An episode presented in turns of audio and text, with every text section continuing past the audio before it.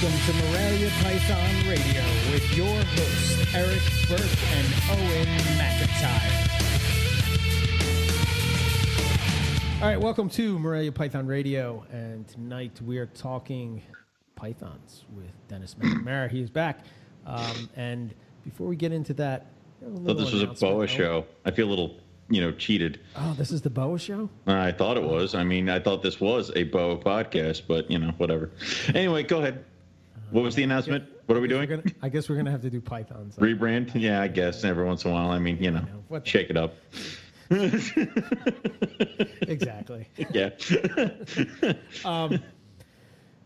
we are going to be on a international um, carpet python tv international podcast i guess with uh, talking carpets and um, i guess we're going to go on there and defend uh, carpet pythons in the us as opposed All to right, I'm out. Nope. Dude, I, don't, I don't know i don't know lied how to we me. do that You lied to me. You didn't tell me that there was defending of things. no I'm out. defending them Done. i'm just kidding Because I can't. I really can't. We're just going to talk, I guess, about the differences between uh, the two uh, the two spots, and then we're going to talk carpet pythons, obviously. But uh, but wow, they want both of us, Owen, not one or the other. This is uh, this is Mm-hmm. Yeah. not uh, you know It's foolish on their this part. is uh, this is uncharted territory, I would my put friend. us I- I together in a room. I we're going to mean- do this. Uh, I mean, we we've done other shows together. Like you, you remember those, right? I don't. Oh, really? starting to happen already, is it? so Yeah, I, I, I can't okay, remember. all right. And uh, we're gonna have to have a special Christmas show this year since the uh, the Festivus uh, starter is uh, no longer with us. Ed was so upset; it was ridiculous. Was he? Yeah, I kind of figured he would. he he he devastated. So you know, Owen Rock to uh, to Uh, a little bit, a little bit. Yeah, I mean, you know, it it was it, it was definitely it's, he was definitely beside himself. So He's wandering the streets. wander, he's still wandering the streets of Pennsylvania. He just keeps finding reasons to wander the streets of Pennsylvania. You know, I really should find him, but you know, I don't care enough. So Truth be told, okay. my siblings' problem now. Let one of them deal with it. We're all over the mark on this this one. Oh dear, oh dear. Uh, Um, anyway, uh, money th- repel and chill. Yeah. So. Yeah, sorry, sorry there, Haas. um, all right, uh, let's get this going. Dennis, how you been, man? How you doing? Welcome I've been very good. Thanks. I've been, been been very good in this uh, quarantine world. So the post-apocalyptic world. Um, it's been a while. When was the last time we had Dennis on? Oh, I don't know. I think we were still doing blog talk. Oh goodness. no, Oh. I, I was I think I did an olive python show like two Tinleys ago, maybe. So well, they all they all blend together. That's been a while, yeah, dude. I got to tell you, man. Olive pythons. Uh, I was I pulled out my female. She's getting some good size on her, right? I, I had her out the other day, and it's been a long time since I was like mesmerized by a snake. You know, I'm just like, wow, this is a really cool snake. Well, this is, re- well, this, this Dennis- is a really really cool snake. Dennis and I have both produced eggs. At least I I can't really go too. Too much farther. I mean, I, I really I can't. He still has one up on me where he has had viable babies, so um, I have to make sure I toe the line um, to uh, before I can start saying that I've produced olive pythons. so here's a you question. should be good. I may we'll see. I'm not. I count no eggs before hatching. So I have a question before we even start Hmm. into scrubs and all and all that stuff. But how long is the uh, incubation period for olives? I should know this. Yeah, you should ask that question. you know, I feel like so. You know, I should have this stuff in front of me. But um, so I feel like I had one clutch that hatched in pretty much 60 days, and then I had two clutches that hatched. I want to say they even were like in the 70 some day range. really? Shit. Yeah, I feel like, and, and again, I don't. It's not in front of me. I don't remember, but I can remember having some that I was like, "Are these things ever going to hatch?" And it was, but because it was like the year before, I thought like Maclots and olives hatched like one day apart, and they were laid one day apart. And then the next year, there was like two weeks in between, and I was like, "Oh crap, what happened now?" But then mm-hmm. they came out and nothing was wrong. So I don't know. I don't, you know. So I would I would say probably between 60 and like 75 days, something like that. That's not bad. Are I the mean, eggs bigger than carpets? yes. Yes. Way bigger. Yeah. Double the Yeah. size? Yeah. Well, I they come, I a- mean, the babies come out like they can eat a mouse. Like they can eat like a a, a good small mouse. Shit. I mean, like I see, like I feed some of the babies. Some of the babies get started on quail. Like they they can Ah, eat like a s- son of a bitch! I am not prepared.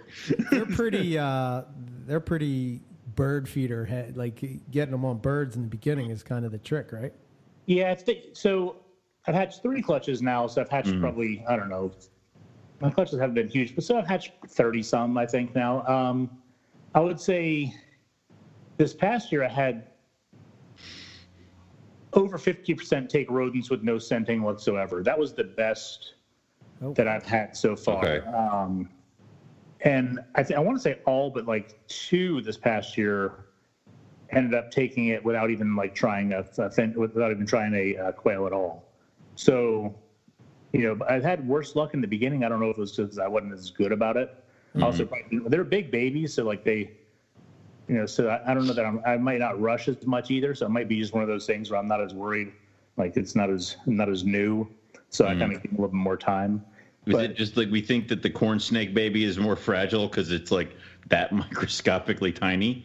Yeah, well, the Um, weird thing about them is they don't have a feeding response like on rodents. Like they don't Damn it. show it at all. Like they like you can leave it in there and come back and it'll be gone, but they don't Hmm. they don't come out and strike. But you put a bird in front of them and they strike. Lose so their it's kind of yeah, it's kind of weird. So and it took about I would say for olives it it probably took five or so feedings before you get a good feeding response out of some of them.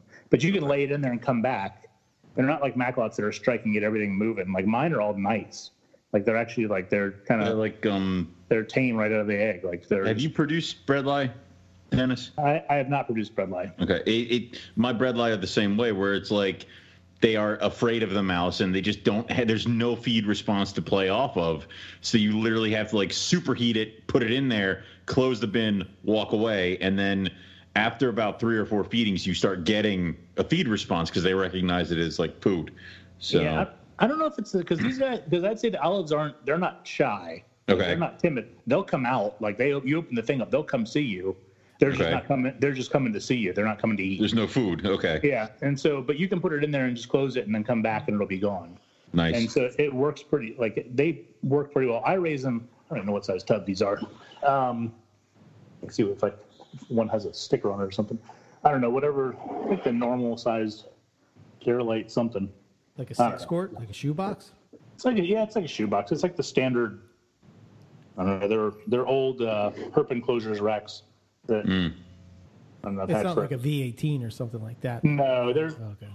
they're just regular. I don't know. It'd Be nice if I knew this stuff. I don't know what it is, but um, I have sixty of them here. I don't know what. Yeah. don't know what's out there, but I've got a whole bunch of them. So and and of course I've had them for so long. None of them have a tag on them, so I can't tell you exactly. But I mean, um, I I have the five quarts for my baby racks, and I was actually thinking about getting some more 15 quarts for the olives when they hatch. Yeah, I mean they, they grow quick and they definitely will use the the room. They they're active, so they like to move if you give them the space. Okay. So I would definitely, especially if you're going to have any. But I mean, they I've had very good luck selling them very quickly, and I don't even try. Yeah, that's you though. I mean, Well, the, the only reason that it's me is because I've been on your show. So, that's true. You know, you're, Oh, and you're you are on this show too. oh, that's right. I think You're your show is actually the only a reason that I host. sell them. oh shit. So I, so I think you should be pretty good. I mean, they're, but you know, one one thing also is like if you talk to Sonia, Sonia has multiple. Have you guys ever had her on here? No. We tried to get her on a couple times, but it's one of those things like uh, it just never came to fruition. You know, Never I've gelled. asked her multiple times, but We don't we don't push it. If somebody says no, we kind of just leave them be. she didn't say no, but she Okay. didn't say yes. you didn't say yes. She's like, "Well, what am I going to talk about?" And I'm like, "I don't know, snakes." Snakes. You being yeah, you're like you're a woman with a collection of badass hmm, snakes. that. She, has- she has a whole bunch of different. Liasis? I don't know. Yeah. Yeah. She has a whole bunch. She has like a half a dozen or more olives, and she says that like the different lines feed differently. So Oh. she was saying like the one the ones she gets from certain people eat rodents better than the ones she gets from other people. I don't remember which ones are which, but yeah, so she's trying to like breathe the things together and do some different stuff, which is cool. Um, It is cool. so I don't know how I don't remember how many she had. She told me one time that she had a good amount. How I- I- many lines are there? Isn't there just the two bloodlines? I know at one point there was five, but She has ones that she said like I think she has some from Nick, and then she has some from Tom, and she has some from a guy named Butch. okay. Um, Okay. I feel like those are the names that come to mind. I haven't talked to her about that in a while, but um, Yeah, mine are from Tom. Um, and then I think my other two, Oh. I don't have any uh, data on my other two. mine are from Jeff. Well, actually, my female is from Jeff Hartwig, and my male came from Ian. So my male came from Outback, so I'm not sure where the heck he Yeah. came from actually. Huh. Yeah. I got one from Kohler, and then I got a pair of het albinos from Nick. Ooh, I need that. Do you like the albino olive? Because I mean, I've not. Let me. All right. Let me preface. I have only ever seen youngsters. I have never seen an adult albino. So So I haven't seen an adult, but I've seen. So Jeff Hartwig at, at yeah, Tiffany had like I've seen him. He has some yeah. cool stuff. Yeah, he had he had like a five footer or so. I guess And I it missed that one. It was cool looking. He had it behind the table. Damn So it it. was one of those things that, like um All right. so it was it was neat looking. It doesn't I wouldn't say that it like does it for me like a regular olive I think is cooler just because it's an olive. I don't that that snake is just incredible. You know, I mean, it's Yeah. just like it's velvet and it's I don't know. She uh, I'm sitting in front of one of mine and she's cruising around looking at everything, and they're just awesome. You know, they're. uh so I don't know. I would like to do, he, but the only thing they say is like if you have the albinos when they breed, they get all like bruised up because they're so because they're so delicate. Like their skin is so Ah, fine Yeah. that when they're breeding, they're they're all red and kind of bruisey. Which I don't know if I'd love the look of that. Like that would make me feel like I'm doing something wrong. Maybe I don't know. I mean, Yeah. I guess as long as it's all good, it's probably what's. I mean, it's obviously what's happening. I just can't tell now. right. But, Right. It, So I don't know. I It's just it's kind of one of those things. You know, you also get things and you like to complete the set. you do. Yeah. I mean, Yeah. that's a that's a constant. Yeah. I mean, So I have people an are. with that sometimes where I'm like, oh, I need to get all of those because that makes sense. Right. It does, especially when people are like, "Hey, uh, clutch of this type of locality coastal," and I'm like, "Yes, please." Like that. Yeah. It's So maybe we should start with this, since since the two of you guys are versed in uh, olive python breeding and whatnot right now. But I my- I my- really just fluked it. so it was, all right, it'll never happen again. You were patient. You were patient, and that's the most important thing. You did it once, right? Now, Yeah. coming off the the uh, which, by the way, I got. I don't know about you, Owen, but I got Mm. so much good feedback about the past two shows. It was, uh, it was Really weird. It's almost like we've been doing this for ten years. No, I think those topic, the topic, and the guest. Uh, I get it. I I, I know. I know. Yeah, just just uh, yeah. I'm taking away your. Uh, You are there. I know. I get it. killing it, killing it dead.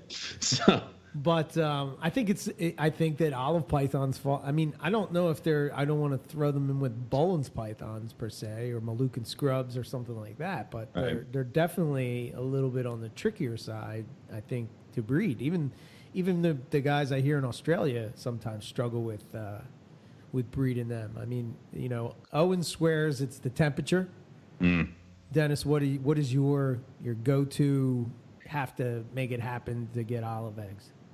So, I mean, for me, I, I think, and I think it's the same with the scrubs. I think kind of perseverance was part of it because mine were eight before I did it successfully. Now True. she did it three years in a row after that. But I do, you know, I just I think it's feeding for me. I've I've I've uh, done some different things on heat, and I've I've bred them with good hot spots. I've bred them without hot spots now. Um, like I did an ambient last year. I did no hot spot at all nice. Really? and got eggs out of her with just trying ambient.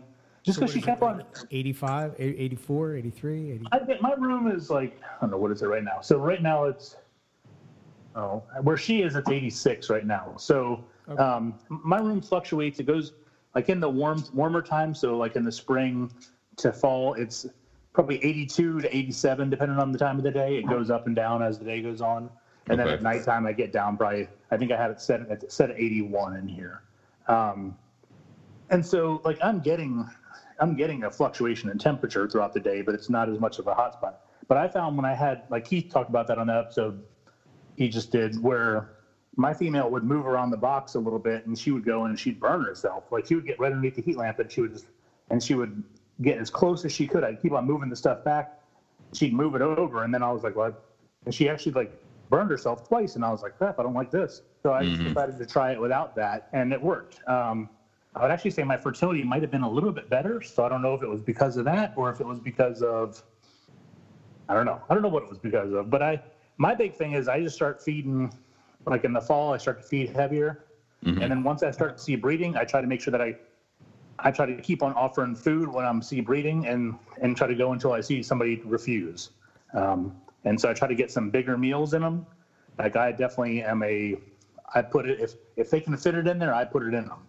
Um, Okay. So when you say bigger meals, you talking what? Jumbo Like I'll do rats, like rabbits. two, like I'll give her like two jumbo rats. Okay. Um, and she's not a huge female. She's probably like nine feet, something like that. Um, I mean, there's definitely I've definitely seen ones that are bigger than her. Um, but I just I just try to make sure that every at least every ten or twelve days or every ten or fourteen days, something like that. If they're breeding and they're if she's moving, I'm feeding her. If she start if I start to see them kind of sitting and not doing much, and I walk in front and they don't move, then I kind of leave them alone. Okay. Um, and so, like I, I've kind of figured that out over the time. Like if if you open up something and they come to look at you, then they want something. Then I just try to I just try to cater to them in that way, and it seems to really work. Like I kind of let them tell me. So if I go through and I call rats out and I go to somebody and they don't look at me when I open up the box or open up the cage, then I don't give them anything, and I just kind of go to the next one. Huh. And I found that it worked because it's like if you're not like if you're really not that hungry, then I'm not going to force it on you Right. Right. you know, and, and then like like I have Womas here that'll eat the box. Eat and- everything. Every Eat all the the water yeah, bowl, does not stop. Another one I love, man. Holy shit, I love. You know, it's I love it. Yeah, they're great because it's a king snake and a python all in one. um, you know, and and so I just try to go through and just look at. So I, I think it's food for me on most Okay. everything. I think that like when I feed crappy, my results are crappy. You know, when I feed better, my results are better. I think it, that whole feed to breed thing. I'm not saying I don't like. I, if you were to come here, I don't have a whole lot of fat snakes, but I feed them at the right time. Right. I think that's where people get confused sometimes. Is that especially when you're you're mostly talking about females, I would think, right? Yeah, yeah. Like Yeah. I'll give them. The males get a meal like every second or third time. Yeah. Right. Okay. Uh, Unless they're breeding a lot. If they're breeding a lot and they'll eat, then I try to feed them because I don't want to wear them out. Right. But yeah, if I can, if I can, especially like right, well, up until about now, like if I have females together and they haven't bred yet, I'm trying to give them as much food as I can. I do like that fall and spring feeding. Like the winter when I have them together, I do it a little bit sparingly. But mm-hmm. now if I can, because if I can, I think you can make them pregnant. You can make them ovulate, or you can make them build follicles if you just, if you just give them big food at the right time. Right. Yeah. So you've bred them both in the fall and the spring. Um, no, I've uh, well, actually the dates right here. So for olive pythons, I've had eggs on April 27th, May 21st, and then May 5th. Okay. Okay. So it's around the same time. What about Yeah. the? Um, oh, go ahead.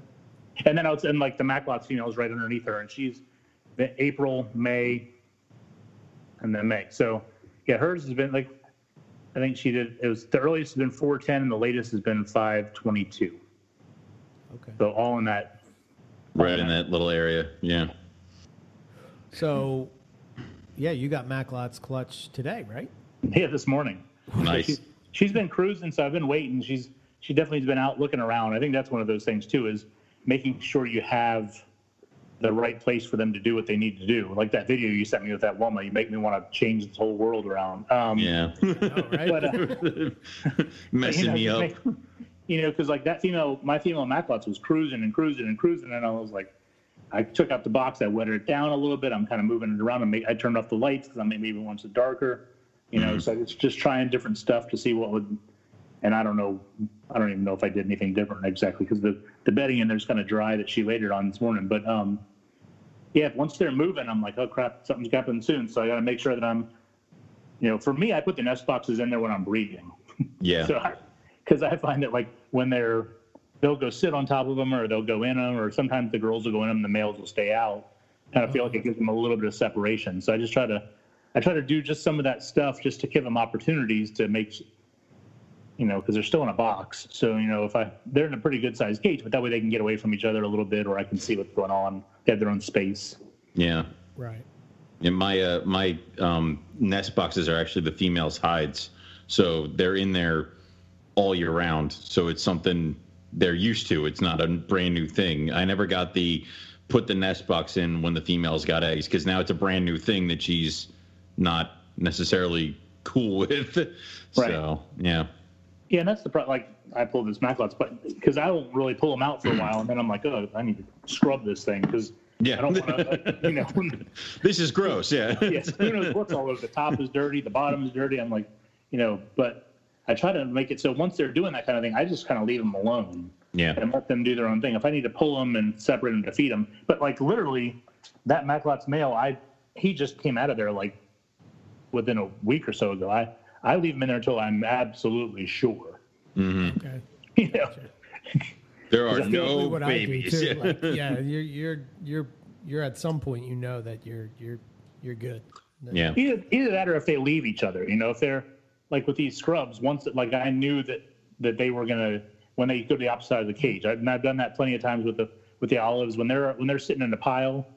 Then I know I'm gonna leave them alone. And then when they start, if they're cruising or if one's sitting inside, one's sitting outside, then I mm-hmm. know either need to separate them for a little bit or they're done. Right. You know, so I just try to pay attention. And I think that's the whole thing. Like everybody's so anti cohabbing, which I think is ridiculous. But it, like, as far as you know, just making sure paying attention to what your animals are doing. Like this is not rocket science. It's not. They're not. They're very simple things. You just kind of pay attention to them, and when they do something different, you react. Right. Yeah. It's just knowing what to look for, really, and really that just comes from watching your snakes, you know, or understanding what their, uh, you know, maybe some of their natural history to try to figure out what they're trying to do. You know. What Yeah. they're trying to get at. Yeah. And the big thing is, if you have a snake that doesn't move in a lot and it's moving a lot, then why is it moving a lot? Try to figure it out and change something. Answer the questions. You know, why is this happening? Yeah. So so how tricky are the are the eggs like you know like Woma eggs? Are they like uh, No, I don't. I do. I have a super simple setup that I use for doing all of my eggs, and so I just use a box with a piece of that light crate on the bottom and a water bowl, Okay. no holes in it, and I just put them in there like that. Um, I don't do. The one thing I'll say is olive pythons are their eggs are thicker. Mm-hmm. They're, Right. they're thicker than Woma, than they're, they're thicker than Womas, but they're they're thicker than Maclots. They're they're like a they're a real leathery egg. They make me worry about the babies getting out. In all honesty, but um, they get out. Um, but they they definitely are a thicker egg in general, so they can take. They seem to be able to take whatever. Okay. Um, I I think I don't know if you could notice that when you pulled them at all, Owen, but they're definitely oh, they're they're they seem they're like leather. hardier, yeah, and then like more leather like. And I I literally just set mine up like I did with the carpet eggs and everything like that. Just you know on on that light stuff with the um, on that light diffuser, whatever the hell you want to call it, um, with uh, perlite and vermiculite underneath uh, and water and stuff like that. I they, they they seem fine. They look like they're cooking. Um, and dude, I'm not in a rush. Like I'm not, uh, you know, I'm not going to be one of those guys that's like it's day 54. I'm thinking about cutting. Like no, like just Yeah, I just wouldn't cut them wait. Cut and scoop. yeah. If you want to, if you want to cut, maybe cut after the first one pips, but I wouldn't cut them at all until you know. Yeah, I don't. I know. Not same thing with the you know all the other animals that are could be hatching in this area. I'm not not cutting shit. I'm waiting for things to pip. So, um, but yeah, I, I, I I'm not too concerned about that. I don't think I'm going to have any issues with them coming out of the egg. Uh, How many so, eggs do you have? Uh, I got eight. Nice. I got Yeah, like uh, like I think I right got like number. I got like ten infertils. So um, like you know it it it was kind of like a yeah crap. But this was her first year, and I don't know what I'm doing. So um, eight is a good number in my opinion because that's like a good solid. God, I hope the sex ratio is right. Shut up. I think I think it's actually like the perfect size clutch in all honesty because it's not it's not like they're small babies and so it gives you a little time to play around with them and they're not Yeah. yeah we don't have 20 of them Right. I don't know I mean at this point in time I'd be okay with 20 of them but like with them being a little bit weird to hatchling out it'd probably be easier if you have less Right. To just focus on it, the first grouping and stuff like that. Plus, you know, the only thing that's going to kind of screw me is if it's like, you know, it, it, it's like six point two. It's like God damn it! like you no, know, hey, that. hey, I'll tell you, I sell. I don't sell them in pairs hardly ever. I No sell way. them.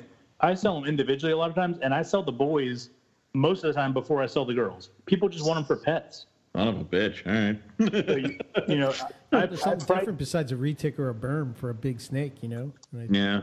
and they're cooler. I mean, they're different, like because they're not crazy. Like they're, Yeah. I mean, they're, they have a food response, but I mean, they're It's not they're psychotic. active. They're active, and they're they feel different than any other python, and they're Mm-hmm. just different. So, I would, I'll bet you you'll be fine if you get. I, I don't see. I don't worry about having a a sex ratio that's different, and I sell them almost all for the same price now. I used to, like, I think I what did I sell? I was selling, I think females for three or. I think females I was doing like 450 or so, something like that, Uh-huh. and then males I was selling for like four, I think. So what So- what are you doing right now? What is the what's the cur- what's the going rate for a olive? So it depends on where you go. The problem is, is other people sell them for cheaper. Um, and but I haven't really. But I found I sold my first ones. I sold for a thousand dollars a pair, and I sold and I sold them actually Yeah. for a thousand dollars a pair. Um, and then I walked around the shows and I would find like actually Jeff Hartwig has them for like eight hundred bucks a pair. But I was selling them for a thousand dollars a pair after being on your show, and he wasn't selling his for eight hundred dollars a pair. So I thought that was interesting. But That is um, The MPR bump. yeah, damn right. I know where do you guys want your checks sent? But uh, that'll We'll take- take it in to- olive pythons. Yeah, that was well, Or Well, Maclots, right? backlot. Yeah, well, Liasis. You Oh, know, we'll- Owen and I will work out the MacLots thing. oh But, yeah, um, we'll, we'll work it out. Yeah, we'll, we'll there's So- no, I, my personal opinion, I think the right price point is at least eight fifty a pair or nine hundred dollars a pair. I don't think that you know it's not like they're easy to breed. It's not Yeah. like it's not like you see a million of them. It's a it should like it should be at least a four hundred dollar snake to me. I agree. Um, you know, Maclots are going up, and Maclots want to bite you the whole time when they're little. They get chill as they get older, but like olive pythons aren't like that, or at least mine have not been. My, my olive pythons are nice right out of the bat. That you know, you have a good handleable snake that's pretty. That Yeah. you I've had a couple people have a hard time when they get them acclimating them okay. because they go with the 20 gallon setup or they go with some kind of a bigger setup. Right. And I and it looks cool. I've had some people send me pictures and they're all perching and they're doing whatever, but they they've had a harder time where I've had to get them to go back to tubs to get them feeding. And then once they're, but I feel like there's like a once they hit a certain age, then they don't matter.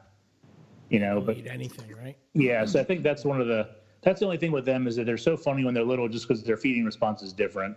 But then after Right. they get over that, then they're they'll eat your arm, you know. But I don't know. I, I think they should at least be eight fifty or nine hundred dollars a pair. And I'm all for that. That sounds like a great idea. I- idea. Owen agrees. I agree. Next. well, I mean, I don't. I, I'm I would never. I don't think I'll ever want to sell them for cheaper than that after having them. Just because. I mean, well, who knows what the world brings? But like, mm-hmm. I mean, more people it seems like are breeding them right, late recently too. But I I think they're just worth it. Again, it's not it's not like it's not like you get them and you raise them up in three years and you breed them. Like I don't know anybody that's ever done that. You know, it's a you got to you're in it for the haul for a little bit, so there should be something you should be taken care of with that. Plus, it's not like they're little; they take up a lot of space, yeah. you know, and they're just cool and they're not something else. They're What was the age that you bred them at, uh, Dennis? eight, nine, and ten. Yeah. So she's 11 now, and she skipped this year. I thought she was going to go, but she didn't go. That Yeah. uh, that always fascinates me as far as like, you know, you're talking that it's just starting to breed at eight years old, and you have some people that are keeping pythons and they're dying at ten. Right. You know what I mean? Like Yeah. it just goes to show you like what is really the longevity of a species like that. Like how I had long are born- they really supposed Yeah, to I, had a, I had a Borneo female breed at 19 a few years ago. Damn. Shit. Um, I, I mean, I had and I had a jungle clutch out of a female that, shoot, how old was she? She's probably she was probably 14.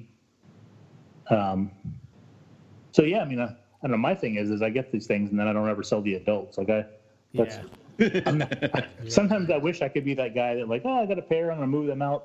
But like once they're here, I kind of keep them. I don't know. yeah. Um, Yeah. Same way.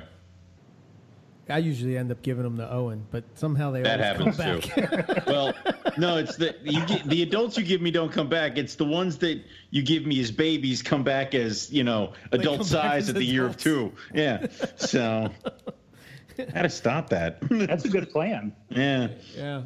I, I've thought about this a long time. You know, it's not like I just picked Owen out of the blue for a co-host.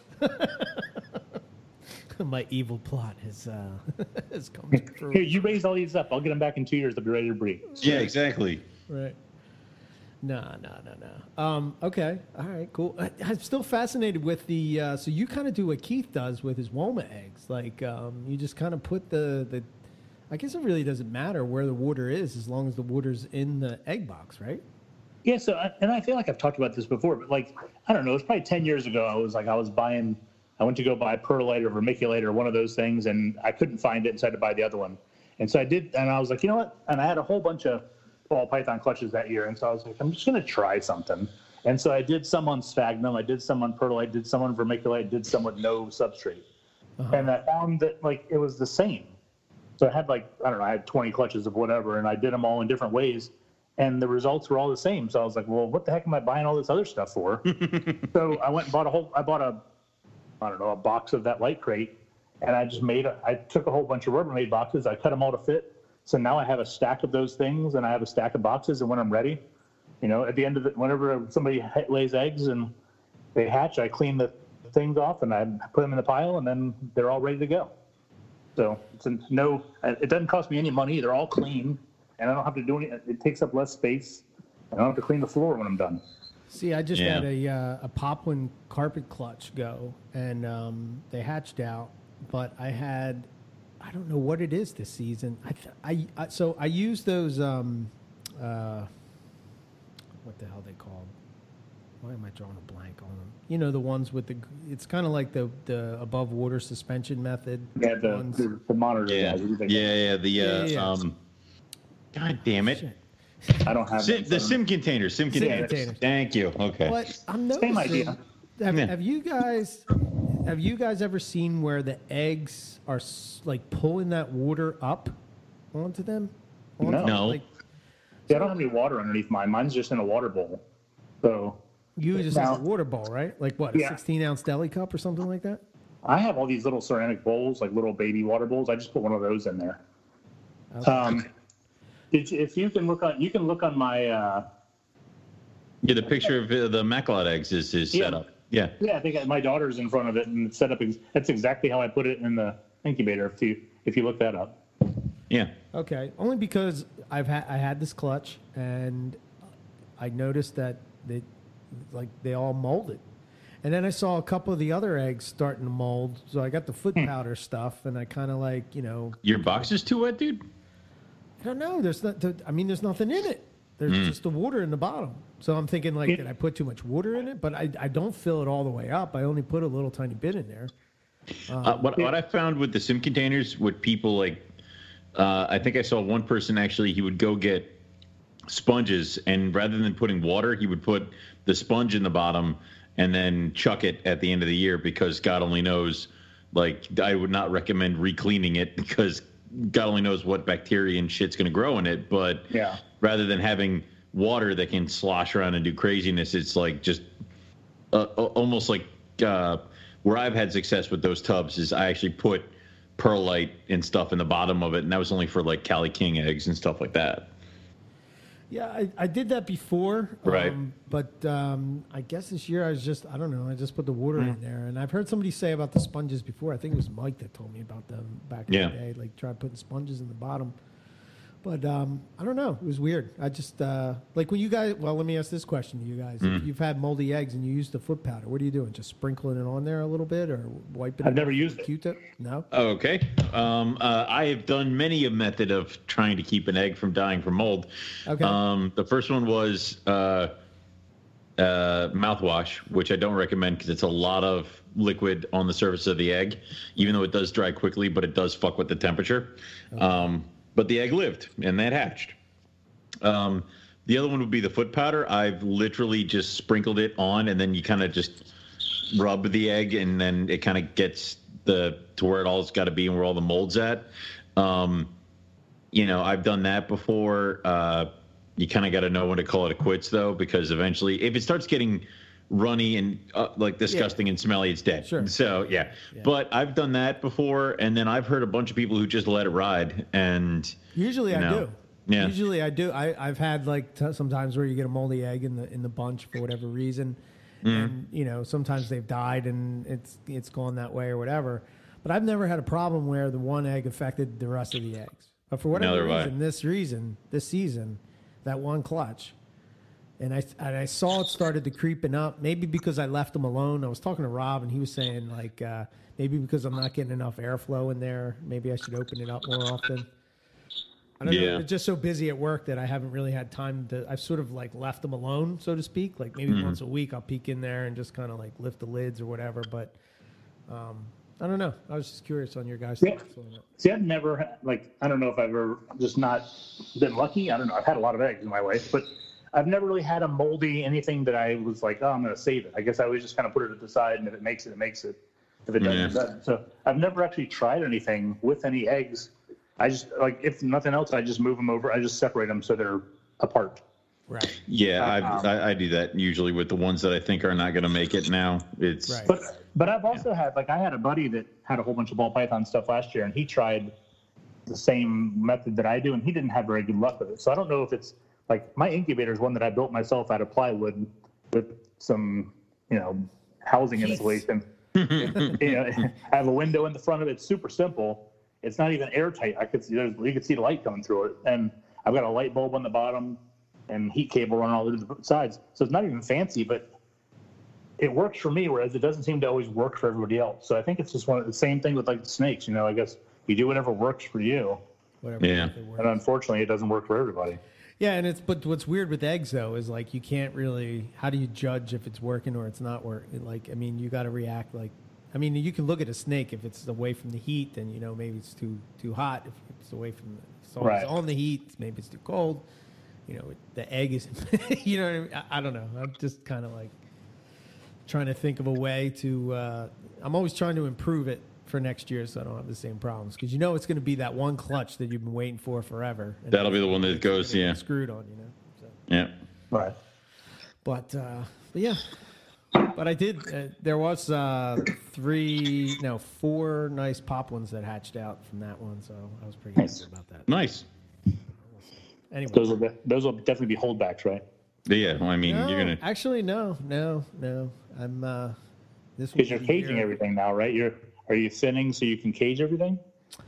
Yeah, well, part of it is going to be paying for the caging. so you gotta, you're to have to sell stuff, but uh, you know, um, I don't know, man. Like I, I, I've, I've held back some stuff, um, you know, that I got going on, and um, everything is starting to actually move up now. So as everything is moving up, I'm like, oh shit, I got to start selling these things. Yeah, I'm running out of bins. Like, yeah, it's yeah. yeah, I'm moving to caging. Yes, yeah. Yeah. You, well, your well, your room is definitely like a it, it's like a grow up room. So it's, I'm always like, where are the adults going to go?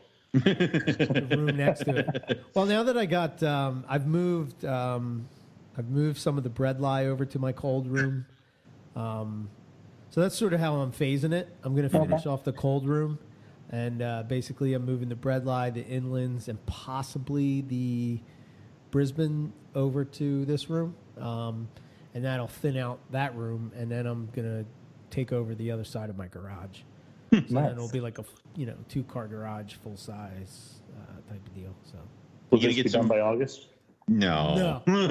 which is I'm actually kind of glad that Oh. there's no carpet fest here this year, so that come next year it'll will be. Uh, will be You gonna have proper ventilation in your room so you're not like dying as you're showing people your room. So it rains on you. Yeah. well, I bet you. I bet you next time a majority of people will probably stay in the cold room because I mean, Where the diamonds are. adult Yeah. diamonds, inlands, and bredli. Come on, man. I mean, yeah, that, that is where all the cool shit is. Yeah. What else do you got to see? You know, I mean, come Yeah. on. Papa ones? Psh, nah. yeah, I know that's not your your flavor. I know. Well, Yeah. Four foot dirt snakes? You know. We have a lot of other cool stuff in there. though. I mean, you got cool, and you still have antares. You still have like Stimsons and stuff. Oh yeah, yeah. Mostly so- everything I have is all Australian except for I still got an Angolan python. Um, the golden's still hanging in there. still hanging in. Yeah. I uh, I did get um, I did get um, Rockhamptons from Mike Pinnell, and I also got a granite spotted python. Man, is that Nice. cool? Yeah, Yeah. spotted are cool. I got mine too big. I'm not allowed to have granite. I'm not allowed to have Antaresia. I hurt Yeah. them.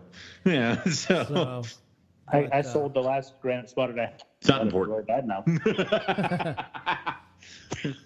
it's all right. Um, I, I, I'll I'll I'll come over to Eric's at some point and relieve him of those orange and black ones too. Those those snakes that he he shouldn't still have them too. The rings. Yeah, yeah, yeah.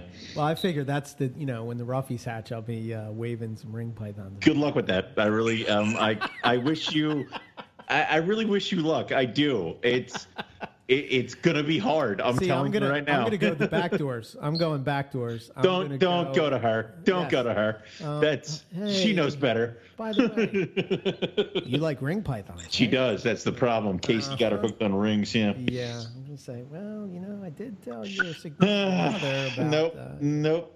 Anyway, next thing I know, there'll be a roughie on my doorstep. like I say, good luck. Exactly. Um, so yeah, I do. I still do have uh, M- Merauke scrubs or Maruki or however you want to say. It. How did, what are we saying now? What is Yeah, the what- what flavor the term? Is Yeah. is I, it, uh, I say Merauke. I don't, know if, I don't know if I'm right or not though. I don't know either. Can you ask people at the zoo Dennis? Don't they know? Who knows?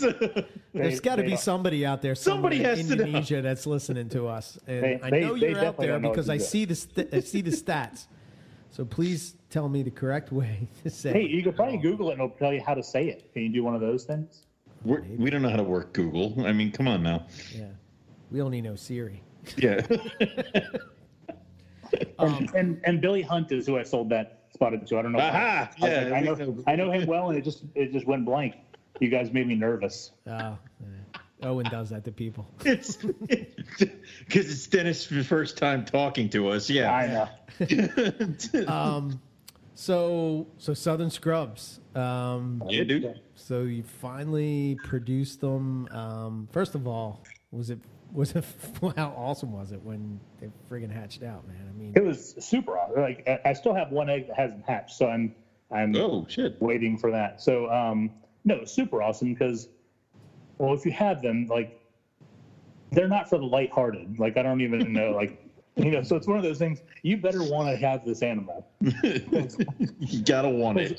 because they're kind of stressful in some ways, and they're I mean they're awesome. Don't get me wrong, but like it's a lot of work. Like as far as moving them around and doing whatever else. So it's definitely.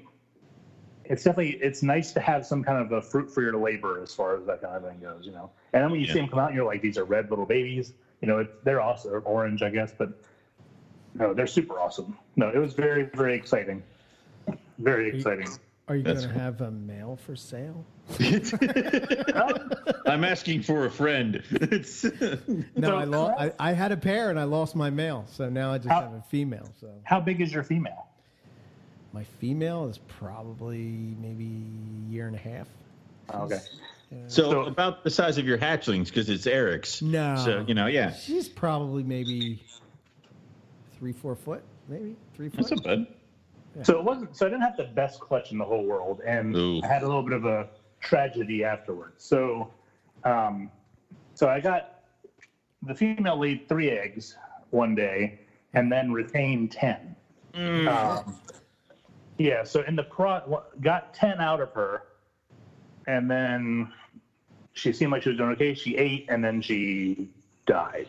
So, um, so complications wise, as far as that it goes, so so so far I only have three, and two of them have hatched out and have been girls. So, so I'm at least keeping one of those, and I'm hoping that this little, I'm hoping this little one that's in the egg is still is a boy, because my thought was is maybe what I would do is if somebody had girls that were going, I've got this breeder, proven breeder male that Right. is gonna have to wait for a long time to see one of these girls, or if I trade one. I know I talked to David, see if maybe trade one with him or do something or hmm Right. something like that. But um, so it was one of those like there was a lot of uh, excitement, and then there was some like ah crap with this one. But you know, So it's just weird because because I've really only ever had two snakes egg bound in my life.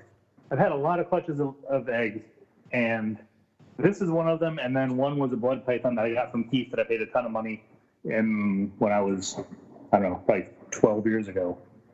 Um, and being Keith, Keith being who he is, he gave me a yearling female the next year to to make up for it.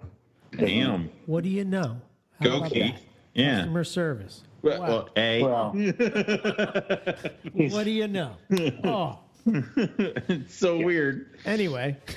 do you have any thoughts on what happened, or do Yeah, you- so, so I do have. So because she laid, so she laid the eggs on February. When did she lay them? Uh, February second. No, no, February twenty third is when she laid. Okay. So my thought is, I still was kind of cooling everything. Uh-huh. So I'm wondering if it was because, but which the weird part is because I don't really let my room. My room gets cooler at night, but it still warms up. But I'm just wondering if maybe she didn't get hot enough during the day for some of it to, or if it was one of those things. Because she was a little, she was overdue in laying them too. So she she had her pre-lay shed on the sixth of January, and then See didn't what I'm lay until saying? That's super early. Yeah, it is. yeah. Well, that's why I wasn't ready. Like I was like, you know, because I was I was looking and I was I was still feeding her, and she was, and then all of a sudden, I looked at her like in the beginning of February, and I was like, man, she's Huge.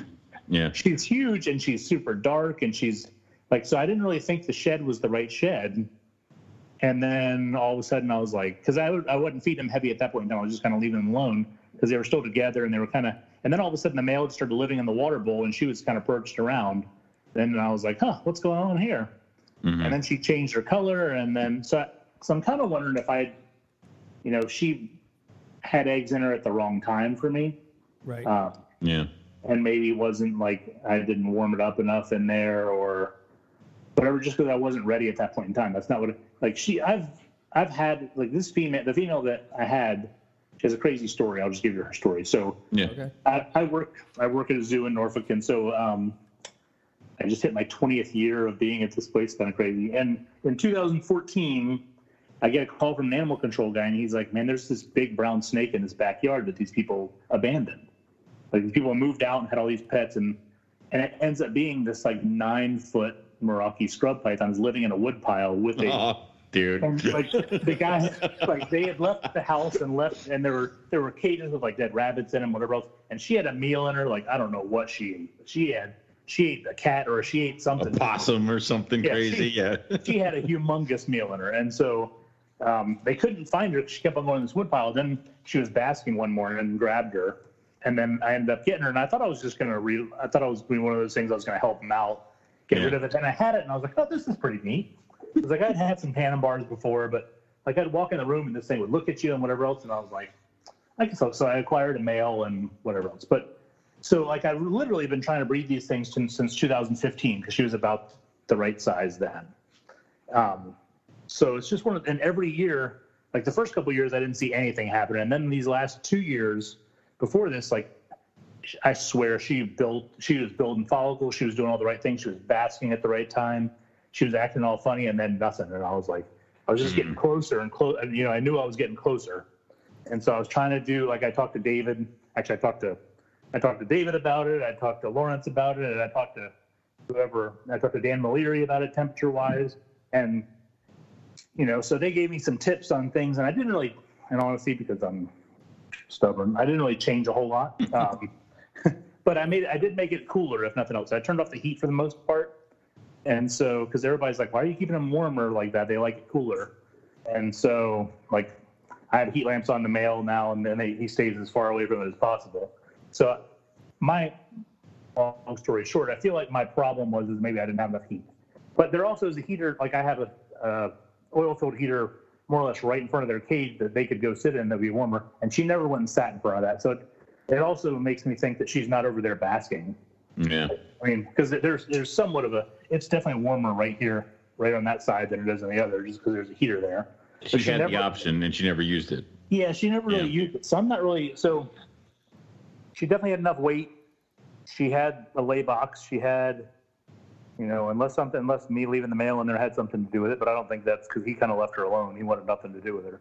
Yeah. Um, and then once I knew, then I separated them just because I was like, well, plus if you have two 10 foot scrub pythons in a cage together, there's nothing easy about changing the water or doing A little anything. difficult. Yeah.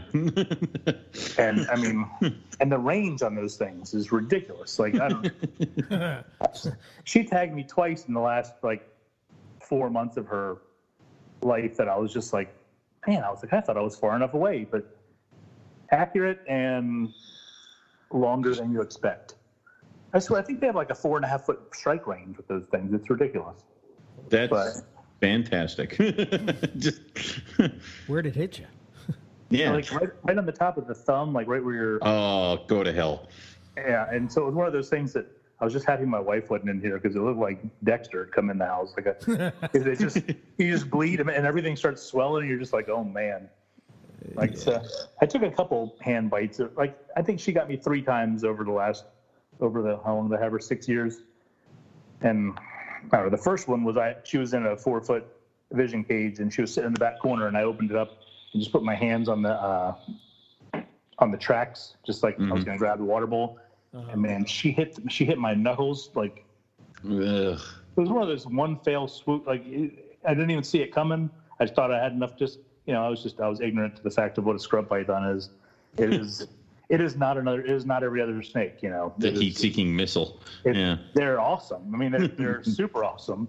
And now I've got Halmahera scrubs that I'm growing up that are awesome. too. Dude. Oh yeah. But yeah, so they, I mean, they're awesome, but they are not for the light. You know, you definitely have to be on your toes having them. yes. it's true. Yes. Are your what size are yours? Are they older? Which one's the The Halmahera. Halmaheras? Yeah. So I am lucky. So I so I've been doing the zoo thing for a long time, and I've never had anything like it's not the highest paying career in the world, but I was lucky enough to get a captive bred pair from Oklahoma City. No freaking way. Oh, So- awesome.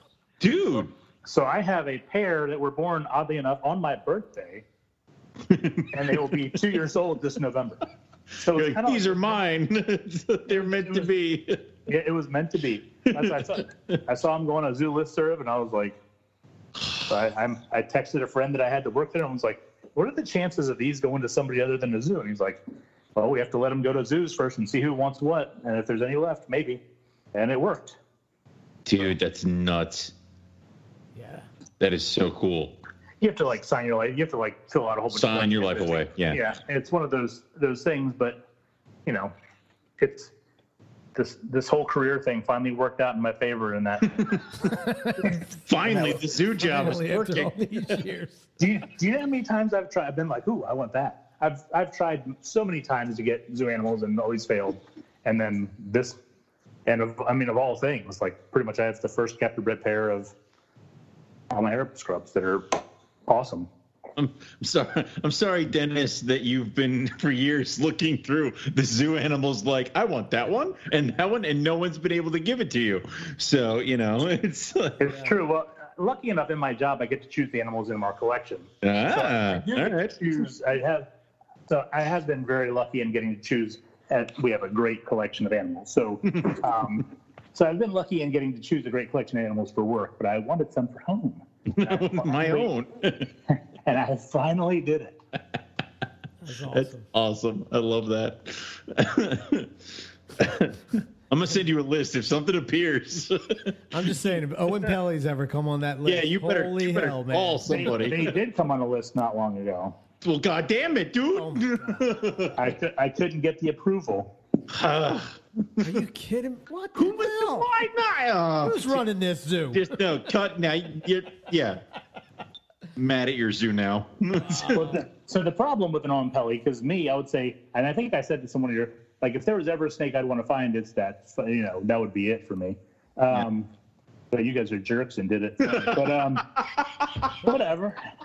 And and I don't know if anybody else is like that, but I listen to your podcast with Keith, and I'm like, can you guys shut up already? I know. I have to say something officially on the air. Like, you know, um, we're we're in this group, right? It's me, Keith, Rob, Matt, and um, Owen. And like every once in a while, we'll just start talking, and we're you know just out of the blue, one of us will be like, "We found a goddamn Oenpelli python," and, talking. and Matt's like, well, some of us weren't there. It's like, oh, "You guys suck, man." That's what I was thinking. I was outside doing yard work the other day, listening to your podcast, and I'm like, you asshole, shut up already. Um, Never. it's just So, but but no, there was a chance for some to come over. But but again, it's one of those things like when you show it to a zoo director, it's not the flashiest of snakes to spend a good amount of money to get from Australia. But no, no, that's true. I get it, but I tried. don't. I'm not, But I'm not no done. belly Don't python. Get me wrong. but I tried. Well, Dennis, the, the, the, the way we correct this is that you have to become the director of the zoo. so, and then that's the best way to fix it. So, I'm going to need you to do that. I'm going to need you to become the director, and then uh, we can get the animals we want. oh my goodness. Oh, you know, zoo people, what are you doing? I, Make this happen. they don't want me. They, they chased me out. There'd be a lot of benefits to that. It'd be okay. I know, right? Wow. How cool is that, man? Wow. That's uh well, at least it's cool that they're being um that they're being shopped. Yeah. Well, they're from, I mean, they're from Gavin, so it's like, Yeah. uh, yeah. So What a cool guy. Yeah. God damn, that would be awesome. I know. Tell me about it. So Stupid. How jealous would we all be if uh, Dennis gets to go to work every day and work with Owen? Would it play with Oenpelli by that? I'd be mad Hey, at him. guys. Yeah, That'd be that'd Who's be in the Oenpelli Club now? yeah, that'd be bad. Yeah. yeah, maybe one day I'll, I'll try to keep. Well, uh, now who knows? Our budgets are cut and everything. There's no way we're spending Yeah. thousands of dollars to get snakes here now. Yeah. Yeah.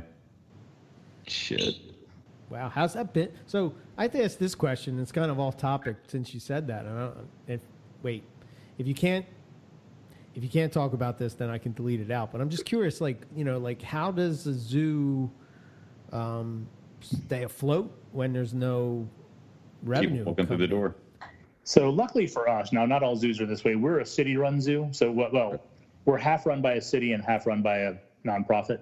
Okay. So Okay. like the animal stuff is all animals, uh, maintenance and horticulture are all done by the city, and then the rest of it, like education and all that other stuff, is done by a nonprofit. So for us, we've like luckily, I think, really, I think luckily we're we're run by the city. So the city has made it so um, they took out all part-time employees, put took out some other things, and we've just been we kind of cut our staff in half as far as like we don't overlap. Although we're this weekend we're going back to regular schedules. Um, Okay. But they've, I mean, the the zoo's been fantastic to us. I would say, uh, and you know, there's we just go to work and get our stuff done and work a whatever hour day and then get out of there. And uh, we've been actually working some week. Well, I do a lot of stuff from home, so I would say we've been working less time work week, but we've been doing. You know, we have Zoom meetings on the on the weekend, and Mhm. you know, I do a whole bunch of different stuff like that. So I keep busy, but um, know, they've been they've been very very good to us, and like there are so many people out there that are in a much worse place than we are. So I don't know how long it could last like this, or what's gonna you know, if the city manager were to say something different, then our jobs could probably be a lot different. But I, you know, I don't think that the way we're run, I don't know that they could really do anything differently. I don't I don't know I don't know. I mean, I'm sure they could Right. but but I you know I can't say a bad thing about working for the city or working for the zoo at this point in time because we have been in a a great spot. I mean, nothing is you know we're not supposed to we're not doing any projects. We're not you know we're not buying anything extra. It's only you know get what you need and that's it. Sure. Um, but you know our day to day is pretty much the same. You know, so we just kind of we're still That's doing good though. you know, doing whatever we can to kind of keep things going. You know, and uh, Just we did. minus the, the worst part of the whole transaction, just minus the people. Minus people. Yeah. I'm, Yeah, can we do this lucky- all the time?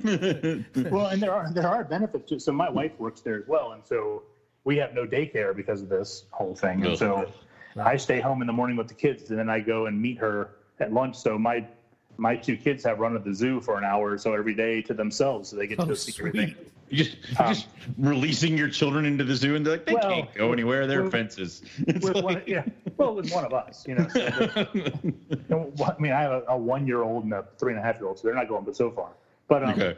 you know, they get to go see stuff. The orangutans come and see them, and That's whatever. You- awesome. Like you, you can definitely tell that the animals realize that people are not there. They're definitely they're like, oh, who's over here? Let me go check it out. So it's So- kind of interesting, and and they love it. And You and your wife filling out the book saying that like you you allowed the animals to stare at your children. Does that count as enrichment for the animal? it, it definitely is an enrichment, but I don't know that we All right. actually logged it. We should log. You it. should log it. Just log it.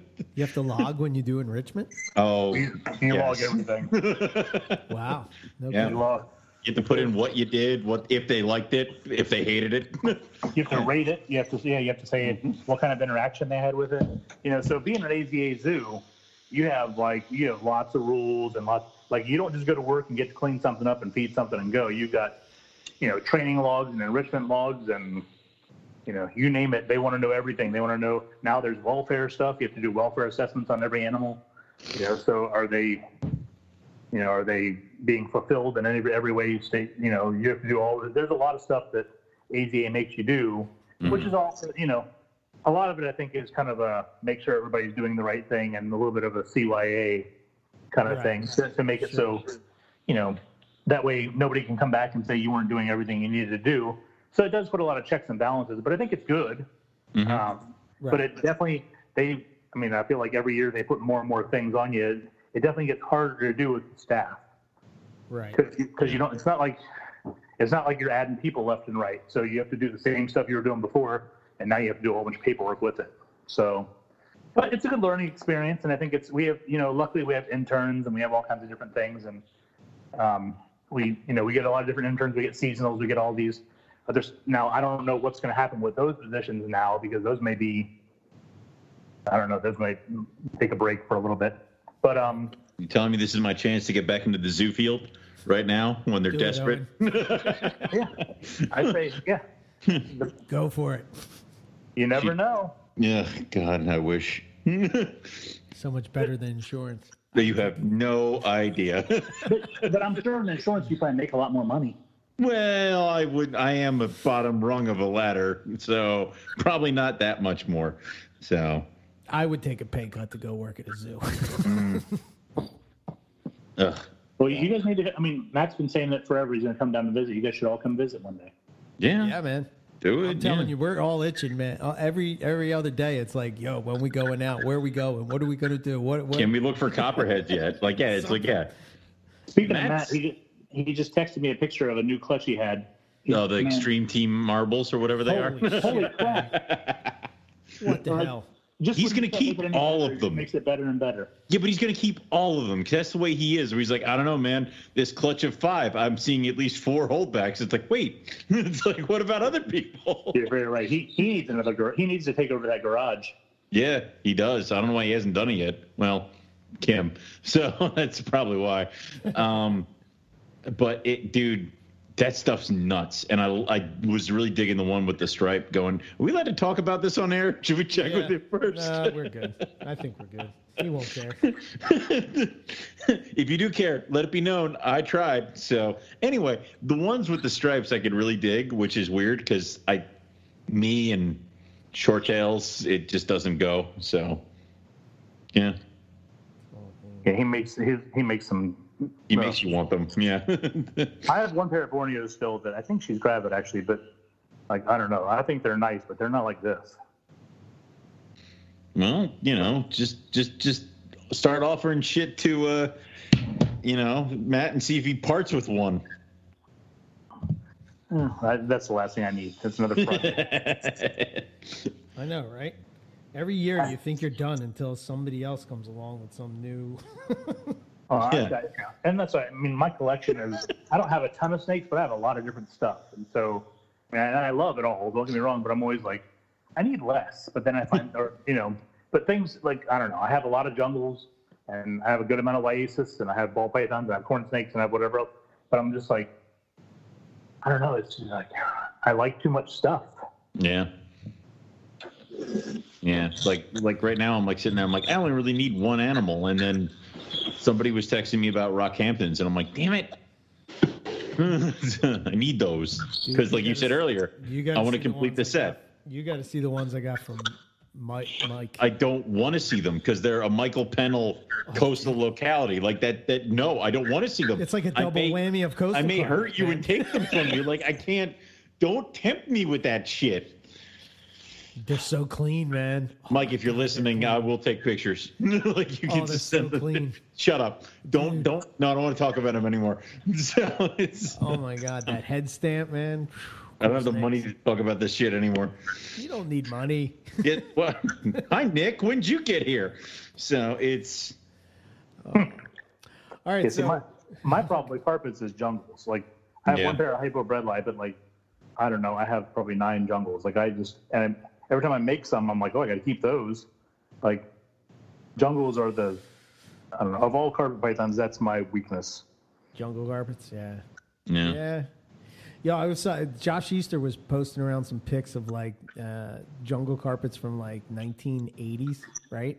Mm-hmm. And when you see what they look like, they look like a wild coast, uh, dirt. wild, wild carpet python, and you're and it's really quite impressive how far that they have come. Yeah, Like- well, I mean, I can think of trying to buy some when I was a teenager at the Orlando show, and they were Uh-huh. sold out. You know, they, they were sold out for four hundred dollars a piece. They were you couldn't buy one. And so, like the next year, I got some from Craig Chumbauer, and I thought they were the best jungles in the world. Like they were fantastic. And now I look at them and I'm like, they were nice, but they were not like they're the jungles today would blow them out of the water. I mean, that was how old was I? So probably like late '90s. I think I got those mid mid late '90s. Okay, There, those things I say stuff like that, and then I'm like, man, I'm getting old. But um, welcome to my world. yeah. and so, um, but yeah, like I mean, I thought they were like I look, I have old just regular pictures. I guess that makes me feel old too. When and they're like paper pictures I have, and I look at them, and I'm like, man, those things were they were all right, but they were at the time they were incredible. yeah, Today they'd be like C grade. yeah. People wouldn't even look twice at them. But like somebody must have had a vision at some point. Like I don't know, maybe they saw one in the wild and they're just like, you know, every once in a while, like there's certain locales that you do get that yellow or more yellow, if you will, or gold. You know, you'll get that look a lot. You'll see that in certain locales like Tully, and there's a couple beach localities that have that, uh, um, you know, like really kind of yellow look to them. And, um, um, you know, somebody probably saw them and said, well, I guess we could breed that. That's Right. why I don't understand. Like, you know, to me, I don't know. I the more and more that I'm the, with my collect, I think you know one thing I think is like I've kind of like really made the decision that I'm kind of done with Jags. Oh, really? I made Yeah. that decision a long time ago. Yeah. I think I'm, uh, I'm, I, you know, I, I still have the ones I have, and like I'm not gonna necessarily, you know, I mean, maybe if the right person came along, I would give them in a project or whatever. And there's certain ones that I just want to get the color into some other things, but not really like just get rid of the jags and keep the other parts of it. You know, like I think if you bred a gamma jag to a caramel zebra, I would not be interested in the caramel zebra jag. I would be interested in the caramel zebras with the color into it, if you know what I mean. I get what you're saying. Um, I just You I know. don't know, man. I, I just well, I mean, let's put it this way: I have. albino out yesterday, and I'm just like, oh, this is. Uh, Well, I'm the same way. Like I have the I have those caramel jags, and I'm like, all right, well, two of you are getting out of here because I don't need four of you, and I'm like, which one can I sell? Because the ones that I would want to sell are so wonky. I'm like, I feel bad selling it. Like I don't know what to do here. Yeah, it's, like a lot of my projects are tied into that. So I, in order to breed to get the regular stuff, I have to Mm. breed the jag. So like, but then as soon as I get that, I can phase it out. You know what I'm saying? Right. Because I have an axanthic jag and axanthic regular coastal. So to like to kind of phase that out, if you will, I would breed them, keep the axanthics, get rid of the jags. I, uh, I like I'm like I said, I'm probably gonna pick two caramel jag males to just ditch this year, but it's I I, I it's gonna be I'm gonna feel weird, you know, selling it. Like I want to sell it at a show so I can explain and they can see it. I don't want somebody to buy it online and then call me up going like, hey, this thing's wonky as hell. Like I mean, It just when I, I think that's it. Is that the reason why you kind of got out of it, Dennis? Like it's like Yeah. trying to explain how why you're you know what I mean? Like eh. Yeah. Well, you- for me, it was I had a couple holdbacks, and I was like, and there were little girls that I was growing up, and they were corkscrewing and whatever else, and I was like, man, what am I doing? Why am I? I was like, I was like, how can I sell this to somebody? Mm. And that's just like, but the problem is, is they're beautiful, you know. So Yeah. yes. like, I really like the look of it, and I, and I would say my adult, like I had two adult males, and neither one of them were neuro at all. Um, But every once in a while, you just get some babies, especially it always seemed like it was the best looking baby too. Um, always did something funny, and I was just like, you know, I, and just like I'm talking about my collection, I always go through these phases where I'll be like, okay, something has to leave. Like I have to figure something out. And so then I was like, oh, I have like three jags. They're just gonna like. So I think I, I think I might have moved out the whole coastal. No, because I kept tigers. So I, I, just- I moved out I moved out the coastal jag stuff and just was like, that's going to be it for me. I don't know. I mean, I sold. They did pretty well. Um, I mean, I sold them pretty well. They ate well. They did like they do well overall. Yeah. They just look Yeah. fun, and I was just like, but I, like I have ball. I got rid of all my spider balls at the same time. I was just like, I just didn't want. Like I was just done with that. That that, that activity was done for me. I guess we Yeah. need like. Well, go ahead. I mean, I, I've produced a bunch of Jags, and I mean, I still am going to keep Jags. It just, you know, it, I find it much easier to sell a Jag that's a little bit older when somebody can see it in person and hold it and realize that it, yeah, it, it is going to narrow on you because I the only people I've ever had call and ask about neuro is when it's an older Jag. It's not like you know people seem to understand it coming from a baby because a lot of times if they narrow as like some of them uh, that narrow as babies don't continue it through adulthood, but if it's having if it's wonky and as an adult, it's wonky now, and that's that that that's it. It's it's going to be wonky. It's going to be when it's stressed out, it's going to narrow. When it's when you pick it up, it might narrow because that stresses it out. So, um, I don't know. I just I don't like the idea of selling adult Jags online. I don't know why, why it is. It just I want to feel like it. I feel better about it in person. Yeah, and people are so sensitive too. You know, so Yeah. it, you know, I mean, you could, you could take something that was going really well and turn it not so well. Where you're like, I didn't do anything wrong. It's just what it is. You know, and Mhm. like they should probably realize that before getting into it, but not everybody does that. Right. I- You know, and then I don't know how you. I mean, when you hatch out roughies, you're not going to have any issues. When you hatch out olives, you don't have any. You know what I mean? There's not like you're not worrying like, oh, this one's going to be wonky or whatever. Is this one? If this is this one? Is this one? Is this one freezer wonky or just a little kind of weird? Yeah, I got it. I got some cribo, so you know you best you best keep the wonk in check, otherwise um, they'll make short work of it. That's what I do with my womas. They eat all that stuff. Yeah. Anything funky, yeah, they love it. Did you breed womas this year? I did not. I thought I was going to, but I did not. I don't. I don't think I've. I need to fatten my females up a little bit more. So I, did. I, I like got kind of a tricked by funky my with- girl. I don't know. I'm kind of still like.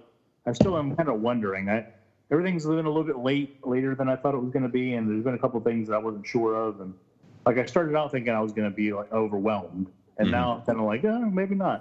But again, I had a one year old. I have a one year old now, so like my time has been kind of Take it away. taken Yeah. away this year a little Yeah. bit. Like my sleep has definitely been taken away a little bit this year. Um, so, you know, so I, I'm I'm more of a. I come back here when everybody else goes to bed. Like I'm a like a nine to midnight or one kind of guy in the snake room, and and I can't do that as much now because I just want to go to sleep because because I might have to wake up at three o'clock in the morning or whatever. Um, so I'm hoping we'll get. I'm hoping we'll get back to normal here. Actually, he's been doing good this week, so I'm hoping we're rounding the bend, and I'll get back to that. Nice, nice. Because my daughter loves it back here, but I can you know, but I don't really clean when I have her back here with me. She wants to, she wants to come back here and pet everything and see everything, and which, which I try to encourage as much as I can. That's why I try to like any eggs we get, I like to make sure she's part of it. She wants to touch them and see them, and just so it's kind of like normal for her. Right. But that, mu- that I mean, as a kid, that must be really cool. I mean, first of all, they're getting free roam at the zoo, all by Right. themselves. You know. they come home and they have a kick-ass collection at home. yeah, and Yeah. they get to see the eggs and stuff like that. I mean, I don't know. You know. Well, that's yeah. I mean, I take her to the zoo and be like, "You want to go see some tortoises?" And we go look at Aldabra tortoises, and she's like, "Can I go see them?" Yeah. So like, now it took me a long time to get her not afraid of them, and now she's not afraid of them. So I'm like, "Let's go check them out." So we can go in there. She wants to pet them and see them, and so it's good. That's awesome. Awesome. So um, back to the the let's circle back to the scrubs real quick. I was curious, like, so when you were going, did you set out to try to breed them earlier, Yeah. or okay? Well, did you I- think that way? So I don't know if I. So I started doing a little bit of. I started pairing everything a little bit earlier this year because I was because I always worry if I. So part of it is because I have fuscus and I can't breed fuscus to save my life for whatever reason. So I keep on thinking my fuscus is gravid, but she's not. And so I breed these olives, I breed the maculates. They seem to go very well. I've got savus that I, I don't know. I think I might have savus going right now. But um, and so I'm like, and so Tom Kogan's like, you need to put them together earlier than you think. You need to just leave them together. And I was like, you know, so I'm just gonna start putting everything together kind of around Halloweenish. I wasn't gonna like a lot of times I wait until Thanksgiving time. Uh-huh. Um, but I kind of put everything together just a little bit early, just to see.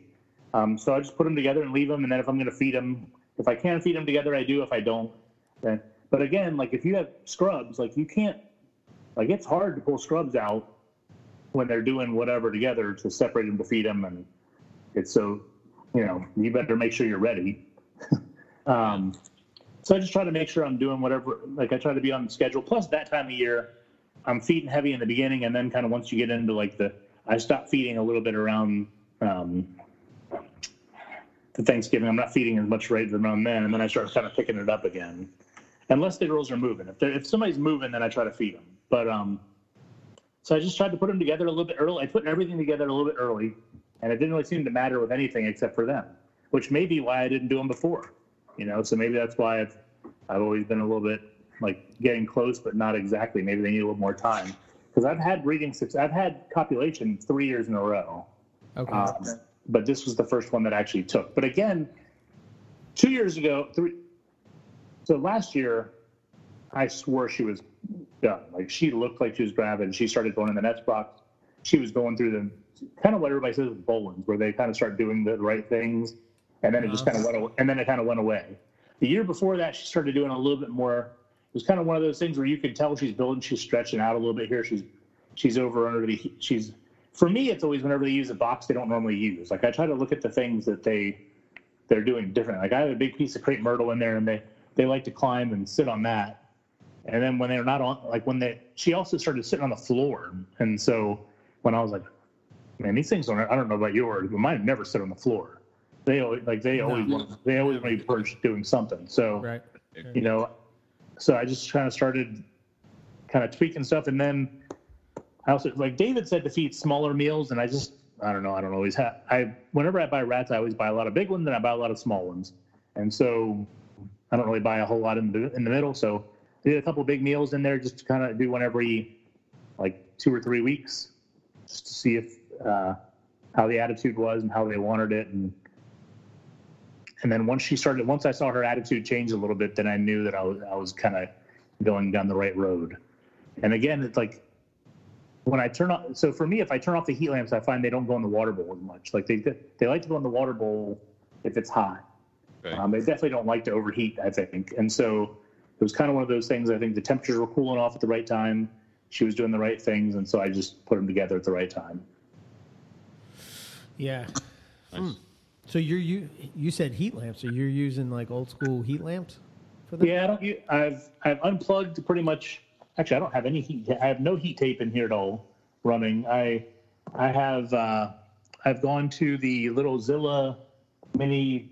Um, Heat mat or whatever it is. no, they're they're mini domes. Oh, Like, okay. They're like little 25 watt um, Yeah. light bulbs. So because it's one of the like so you hear these stories people having fires you hear these stories about and I've had a couple I've had a box where I pulled the box out and the the heat tape had smushed or something and smoldered a little bit.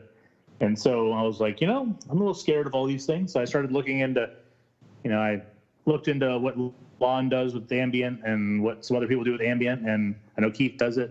And then I, but I'm like I still like the option. So uh, lamps were the thing that was most I don't know, appealing to me because I have heat, like I have some uh, animal plastics cages and I have heat panels in them, but you know they have the light on them. But how do you know it's working right? How do you know it's gonna? How do you, to me, I worry about it overheating. I worry about it doing. You know, I turned, I did a couple experiments where I wouldn't put a thermostat on them and just run them just to see how hot it would get in the cage with no animals in them. Uh huh. And I was like, man, if I if that went wrong, it would go real wrong. Yeah, I, I've had it go wrong. So you can get up to 120 or something like that. It, it can, Yeah. I've had lost animals that way, and I do have some of the older model heat panels that actually just swapped them out because they have those ones that were white on the surface at Yeah. one point. Yeah, and you start seeing char marks where it's like Yeah. brown, and you start smelling melted plastic, and you, you got to get rid of it at that point. At, at that point, it's it's a dud. Now, you know, I know that uh, you know the, the, some of them, the new ones now come with a lifetime warranty and stuff like that. But you know, these are panels I bought ten years ago. It's so I mean, but you got to be on top of that. You're right. It's I've had the same thing where I move a rack and I find out that the heat tape had been touching that entire time and it's all melted. You know, it's So I just have gotten scared. So I've actually, so I've kind of tried to adjust this. So I have two, I have two space heaters running in here, and then I have 25 watt heat lamps in different spots, just trying to make it so I have places they can go. So like when I bought my animal plastics cages, I tried to do it where I have. So I've also changed my room a little bit, and I'm still working on it. But I've made it so I got rid of all my upper racks. So I have racks on the bottom until about waist high. Okay. And then, and then I'm starting to put like a 15 inch animal plastics cage and then a two foot tall cage on top of it. And then the Okay. two foot tall cage on top of it, I get with the light hole cut out. And so that way I can have a basket with the shelf and perches and whatever else. And that way I have a place to bask. So like I can pretty much kind of use that for girls and then have the boy that lives underneath it. And so that way I can kind of like if I need the heat lamp on, I can turn it on. nice. So that's kind of how I've, you know, I don't know. It's I definitely think when I listen to all these podcasts, I feel like everybody's going in the same direction of some sort. But um, like I'm trying to put, you know, if I can put a uh, a shelf in there, if I can put more perches in there, trying to, you know, just trying to do some different things to make it so there are some opportunities for them to do some different stuff because, you know, and there's another thing like you read Craig Schonbauer's book, which I did last year. Uh, I had my gallbladder taken out, so I read a book for a week, whatever else. And he was like, no, I bred a whole bunch of species because I had glass cages and I could see what they were doing. And I'm like, I think about that at work, and like, you can see everything, so I know what everything's doing. When you have it in a tub, you can't see it, Yeah. and so so I think you miss stuff. And and the stuff that I've been most successful with is actually the stuff in cages. The stuff in racks is the stuff that I like. My puff system in racks, so I kind of feel like that's probably why I'm screwing up with them. But they're also jerks, so I'm worried about putting them in a cage because all they want to do is bite me. Um, so you know, I, I kind of am wondering if I like my Macklots and olives and carpets and things like that are all in scrubs and stuff. They're all in cages, and so like when I can see them and see what they're doing, I feel like I'm just so much more in tune and I know what to do better. So I'm I'm really trying to actually. Actually, I'm doing. I had everything in cages before. Then I moved back and now I'm going back. So if I just would have done this a long time ago, I'd save myself a whole hell of a lot of money. Yeah, I, I'm. I, we were kind of talking about it earlier, but yeah, I, you know, thinking about that again. Like, I get a whole bunch of shit about you know glass tanks for diamond pythons. For Who gives a pythons. damn? Like, hey, But- dude, if I had the if I had the room and area and place, dude, I'd have cages for everything. I just have stacks of like just small enough cages for the little guys, so I again, so I can see them, but Yeah. it's not conducive, so I have to mix it up. I But I told even, you- yeah, I told you about I told you about Trace Harden. He's he's moved most of his stuff into like front opening Zilla tanks, and he loves it. He wants to change everything into them. Yeah, you can even. I've seen people build like wooden bookshelves where all those little Zilla cages just fit in, and it's basically like having a rack.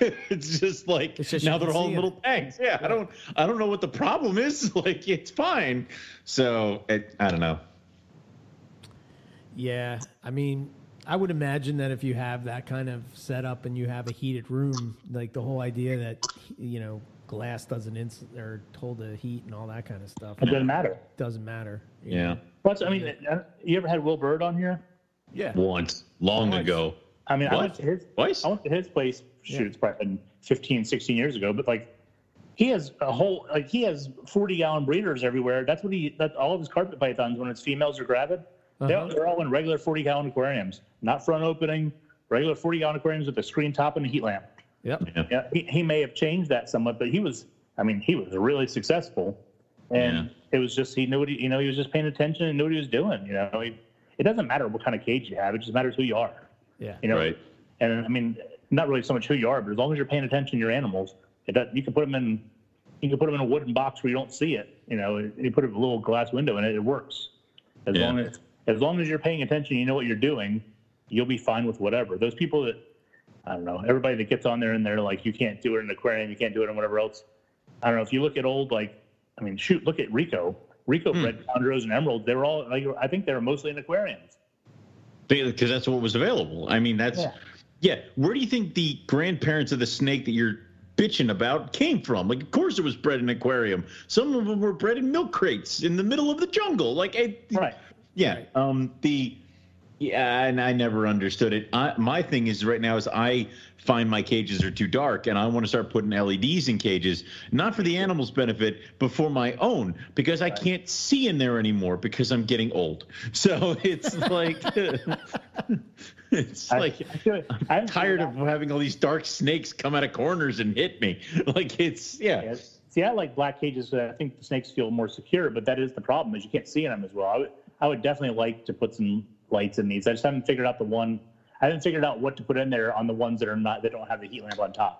Yeah, well, I, I wanted to do what you did, and this year, the big plan was to take all the cages in the snake room and build platforms with wheels so that they could all be in one stack. So, like a stack of four footers would be on one truck, and I could wheel it around, and this way I Right. could run LEDs, and all the cords would be collected and jumbled and if there was, was a fire i could wheel all my snakes out of my out of my basement very quickly um, while trying not to die of smoke inhalation. But um, that might get put on hold for a bunch of stuff reasons and tortoises. But um, i just you know that's the plan is that it can eventually move some stuff. Plus also be easier for organization. Shut up.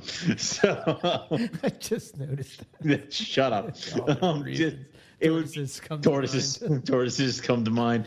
Um, but it also would be good for like rearranging the room and organizing and stuff like that. So that's the uh, that's what i kind of want to do. But again like I, I have racks and cages that are in my garage that i'm not using. Like it's that i don't get rid of because you know do you really want to get rid of a 32 quart because you know at some point you're going to need it. So yeah. What kind of cages do you have out there? oh which ones? The wood ones? I don't know which the ones that you have extra. Oh, I had. Oh well, uh, I have one black PVC plastic, and then I got two baby racks that are just sitting in the garage, and then I got a 32 and a 41. It just sitting in the garage. Oh, yeah. See, the one thing for me is that I realized that when I had racks all the way up to the ceiling Yeah. or head on, that the top boxes I either didn't use or I didn't look at it enough. I'm yeah, So- I'm noticing the same thing. There's And- I don't touch it.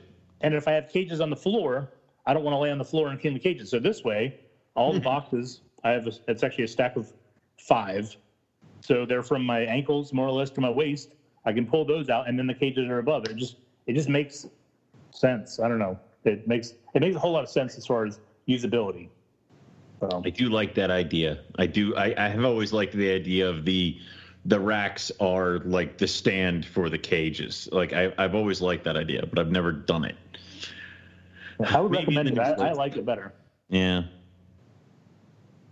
Because it sucks Maybe. to stuff over your head, especially if you have anything feisty. Like you don't I- want anything- and that's where they all are for some reason. I don't know who, what asshole puts them all up there, but it's that's just where they are.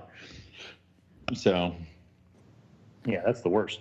and then when Eric comes over, everything's above his head in my room, and then it's very scary for him. It is. So, yeah. I get very nervous. But yeah, so, so back to your original question, I, I have gone to switching to light bulbs. So light bulbs are my main source of external heat other than just the natural fluctuation throughout the day. And have you noticed any behavior differences with them as far as that goes? Um, you know, I find that most of the stuff stays away from the heat more than you think it's going to. So, you know, they, I kind of am wondering about having them on less. Um, How long do you They- have them on now? I have them on 12 hour cycles now, but they really, like, you don't really see them on there at all. And maybe, like, I don't know, I kind of wonder about doing just like a three or four hour stint in the morning, maybe, and just see. But it's nice to have the light when you come in. Um, but like my home Halmaheras, I have just fluorescence in there, but the fluorescence made it so like the ambient in there has gone up to like 85. Um, but it like back by the vents, they're in those PVC.com cages. Um, which actually really, I really like those cages actually. Um, Yeah. I got, I got lucky and bought some used from a guy in there, but they're, I really like those cages. But they seem to be doing pretty well in those, and I, I actually really, really do like that cage. So I don't know, I wouldn't mind getting some more of those just because I think that they're, the only thing is the glass is thin. So I think anything that you put in there that, like, I wouldn't put a, s- like, I wouldn't put a scrub python in there that's a, an adult. Like, I, I mean, you, well, you probably couldn't fit one in there anyway, but I wouldn't put something in there that has power. You know, I think a Chondro or an Amazon or, I think, uh, I don't know. I, I've had junkles in them actually. I have had junkles in them and they were okay. And whenever I touch the glass, it just makes me like I feel like the glass should be a tad thicker. But um, but in general, like, but they don't seem they're not flimsy at all, and they they kind of get like the way that they're made, they're made to fit in the edges, and so I mean, there's good support, and it's it's a it's a damn nice cage. Um, for me, I have I have vision cages, I have animal plastics, and I have those PVC cages, and I like them all for different reasons. hmm animal plastics I really like because I have I put locks in the front of all of them. Right. Especially now having children, it's kind of one of those things I can lock everybody up, especially things that are feisty. Um, but just the the build time is just too much. Like Damn. I know. I paid for some in August and I got them in February. You know, like it's just Yeah, I mean, I was looking at getting. I have I have the roughies right now in two arboreal cubes, and I'm going to move them up to three footers so I get more room. And it, I wanted to get two more four footers to finish up that stack that the arboreal cubes are on. I'm not going to order them. I'm just going to wait. Uh, my my plan was to wait for a show and just walk in and buy the floor models. Of course, we haven't had shows and may never have them again. so it's like I'm like, God damn it! So the roughies are still hanging out in the arboreal cubes. So you know, yeah. And I haven't bought any cages for him, but I was going to give a little bit of a plug as far as. But I haven't bought any cages from him yet. But like talking to Chris Nettles from Sea Serpents, yes, he said he makes he's an cages, awesome and he- guy. and he said that he could he could have like a turnaround time less than a month, like building them and getting them to you. And he sent me pictures of them. They look nice. I haven't, there's he doesn't have any on his website or anything, but he has Mm-hmm. the cages look nice, and he said his turnaround time was better than everybody else. So it and it, I mean, if anybody does it like that, it seems to be him. He definitely seems to do a good job of stuff like that. I was literally just going to contact him about getting like a 10 high 15 court and just be like, just bring it to me because that's the one. I have one corner in my snake room that nothing can fit in but a one foot 15 court rack that's like 10 bins high. I'm like, it was just like, just send it to me. So, and that would be uh, probably it for me. And then till I have to move and fill up another snake room or building. Building, please, building. So, You know, I can't believe online he got some shit about his turnaround time. really? Yeah. Yeah. I saw that today online and I was like, oh my God, I can't believe this. Animal Plastics gets a pass. And these guys, he's he's one of the only people. I, I remember I ordered hatchling racks from him, right? Yeah. Yeah. They were here within, I don't know, man. There was like two weeks and I had them. I don't get it. Yeah. I yeah, ordered we my Pinky- animal plastic cages at Carpet Fest 2016, and I think they were in here Carpet Fest 2018. Maybe not that long, but it Ow. seemed like that long. Holy shit! You know, It Remember, I bought the uh, It I took bought a the long time. I bought the rack uh, for Black Friday, and it showed up in July. oh yeah, Yeah. right. I don't know, man. That's just too much. I I don't know. I to me, that's not okay. Yeah, it, it's crazy, especially because it's not cheap. You know, No. No, and they're beautiful cages. Don't get me wrong. I have a No, stack of them, and now I feel like I'm stuck because I have this stack of AP cages, and it's like I'm my my brain will just go goofy. You know, um, Just make sure they're all the same color, and you'll be okay. At least Yeah, my I- brain has been. Yeah. Yeah, I was thinking about that too. I was thinking about hitting up um, MP cages. Um, you know, uh, he's another one that uh, the guy's pretty cool. He's out in Colorado. Um, and he ca- cages. Any cage companies want to just like send me and Eric cages, um, and then like we promise we'll have plug. some perks to this. But God right? damn it, where are our perks? You know, Dennis is getting freaking Halmaheras from his job. Where the hell's are our perks? Oh, oh well. You got rough scales, so I mean, there's some. I got the rough scales. This show didn't give me the rough scales. I got the rough scales. Well, I mean, let's. and the show might have helped. You you would you'd still be doing king snakes if you were. Uh, Damn, dude. well, weren't those not the first ones you had? I mean, I had carpets before we started.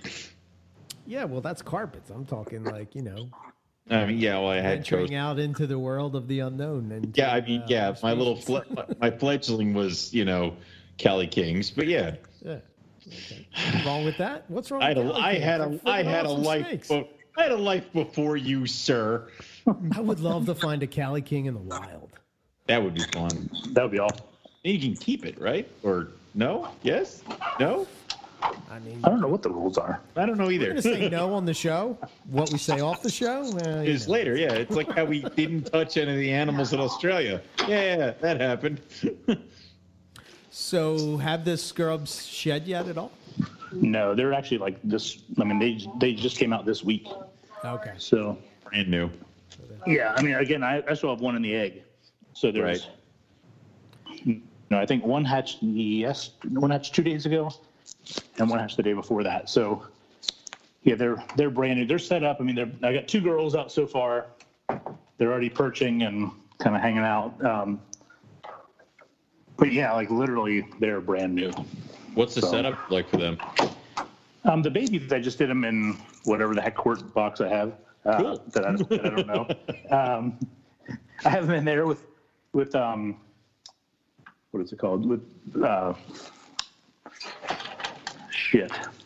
Perching, Boy, I can't remember anything Aspen. today. paper, no, I just have um, water bowl. Yeah. Is there like, is there an animal in there? I have them with paper towel and with um, curtain ha- with uh, clothes hanger rods. okay, yeah.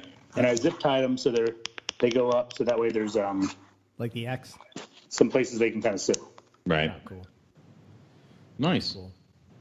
I broke down and bought that uh, the green uh, fencing stuff. Oh, nice. But the problem is, is that I didn't realize that there were different widths of holes. Because I bought it on Amazon. Yes. But the one that I bought, look, you know how like sometimes Amazon will fool you with the size, but yet they show you the picture of this. Everyone's the same picture. You know what I'm Yeah. saying? Like if you Yeah, can yeah. through it. So I Yeah. just bought it thinking like there has to be only one size fence. And then when it came, I'm like, what the hell is Ah, this shit? shit. But uh, for baby carpets, it's fine. But uh, I think that would probably be about it that it's good for. I um I I actually used got it right away. I got the uh, uh, the tracks from specialty uh, enclosures, the um, uh, the plastic tracks for the uh, high box that goes on the top of the ceiling of the uh, cage. Oh yeah. Yeah, I love that thing. They, they, they're phenomenal. Like if I I kind of want to get him for everything, but his uh, largest size is the medium bin, and like half my carpets will be like I'll, I can rest my head in it, like so. But um, for the roughies, I mean, dude, I love those things, and they're they're tough as hell. Like it it says be fragile with it, but then whatever he uses to 3D print the things, they, they, they're just awesome. So. Oh, those things are. s- I, it's, He makes it's, great shit. it's they're awesome. I should have gotten more of them. So, um, but they're really cool. Um, so I just keep thinking about that with like for scrubs and stuff. Like, it's a good way to just get the animal up high and hidden, and that's awesome. Yeah. Yeah, I've done some stuff where I, like that's the hard part is getting high boxes up high. Yeah, Taking PVC and then just put a cork tube around it and like have it so cork tubes kind of hang in there. yeah, And they, that's what I did with these little Halmaheras. They they don't ever leave them. They I mean they come down and kind of go around the water bowl at night, but they they love that stuff. The problem is cork tubes are so darn expensive. But I'd love to have big sections of that and stuff because they definitely would all use it. yeah. That, I don't. That is. I don't know why cork tubes are like gold. Like people are like, people online are like getting out and they're selling all their reptiles, and people just want their cork tubes. like it's nuts. Yeah, and I haven't done it all. I've actually have used it, but so Tom Kyogan talks about he uses two by fours in his cages as perches, and he puts Okay. cardboard boxes on top of the two by fours, so that way they have like elevated perches like that. I've Mhm. done the two by fours. Actually, I have it. Some of my jungles have two by fours, and they actually really seem to like it it's kind of like a little platform going across. But the way I have it, I haven't really put the boxes in there with them yet. But I uh, I put in shelves into the wooden cages that take up the the cool side, so the water bowl kind of like goes underneath it. Oh, okay. And several of the animals that I've been out of all those animals, the retics that are out there, the Timors and the olives, and then the white lip. Um, so the majority have totally ignored these shelves. They have they do not care that they're in there. Um, but then there's one olive python that will not leave the shelf, and she's just on it constantly. So I'm like, all right, mixed success. like, you know, it, I got one. so, uh, but yeah, it, it some I'm just I, I'm digging the idea now of giving the more space and stuff to get on top of throwing it if it's throwing in a shelf in a corner and they use it awesome if they don't whatever it's it's there so uh, i'm thinking about adding shelves to the cribo cages the blue beauty cages stuff like that and then i'm trying to figure out ways to add them to the carpet cages because it just again i if it gives them more floor space and it helps why the hell not Well, that's what, part of the reason I got these new animal plastics cages because I want to put my Mhm. Savus in something bigger.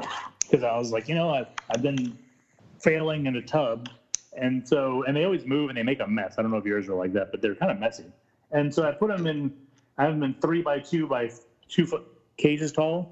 Okay I have perches in there and shelves in there, and I have actually I have a group of them together. I have four together right now, just to they've been together for a little bit. Um, somebody do something damn it but they they don't use like they every once in a while like one out of I don't know one out of seven days for an Mm. hour I see one up in a tree or a shelf. Like it makes me crazy. I'm like I bought these things just for you. Get up They- there they actually burrow more than they do anything else. So I've got like a couple inches of like cocoa bedding on the bottom.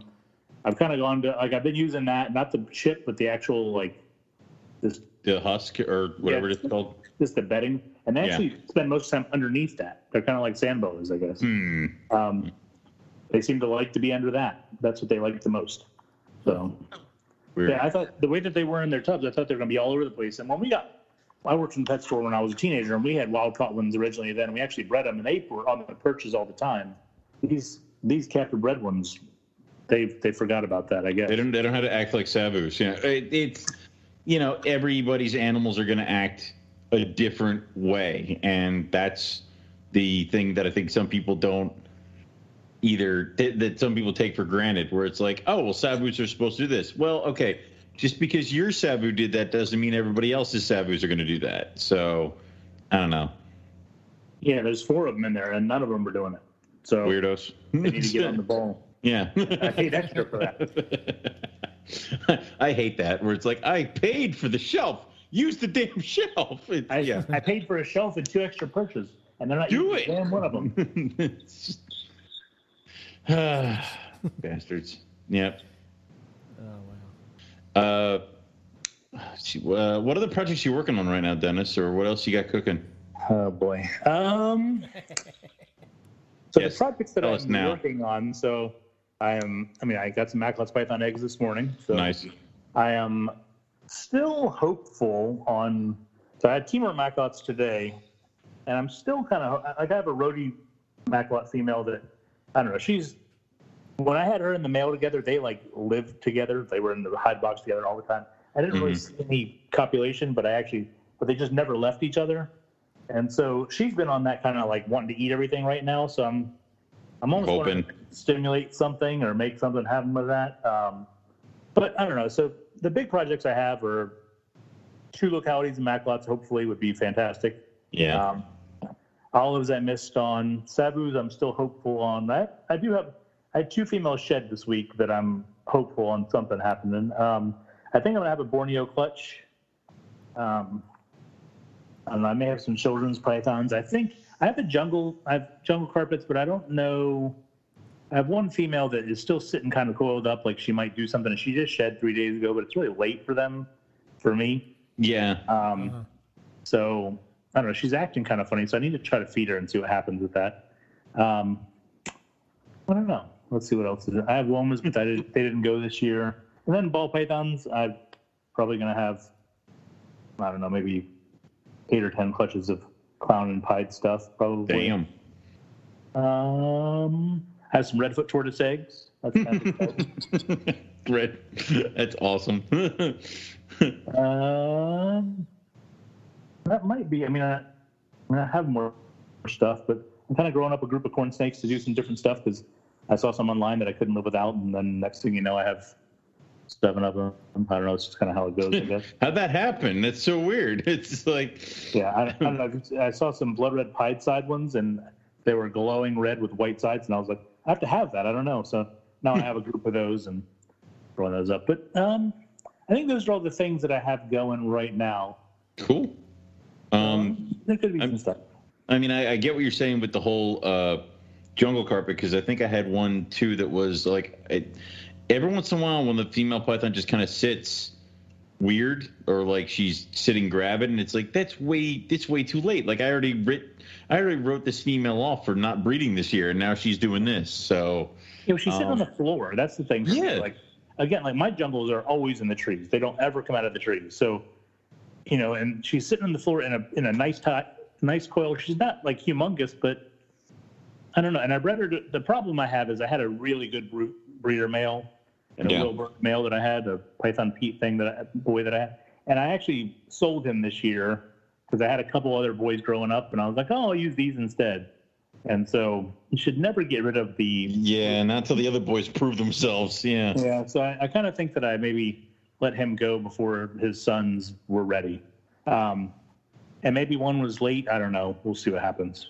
That and also it's like if you're going in with a new boy and it's like you don't sometimes they throw you off because they do things differently than their fathers did.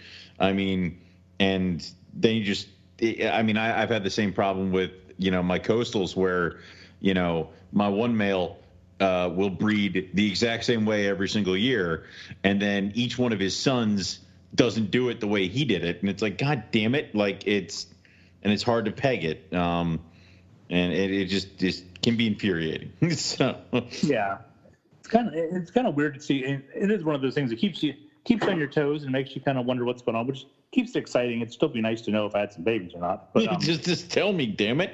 It's know, but the, I have jungles growing up that are just ridiculous to me, and so I'm excited to see what I end up doing with them in the future. And so this is the mom. Well, th- this is the I don't know the aunt to some of them and the mom to some of them. So it'd Cool. be exciting to. And I put and I plugged a different male that I've never used.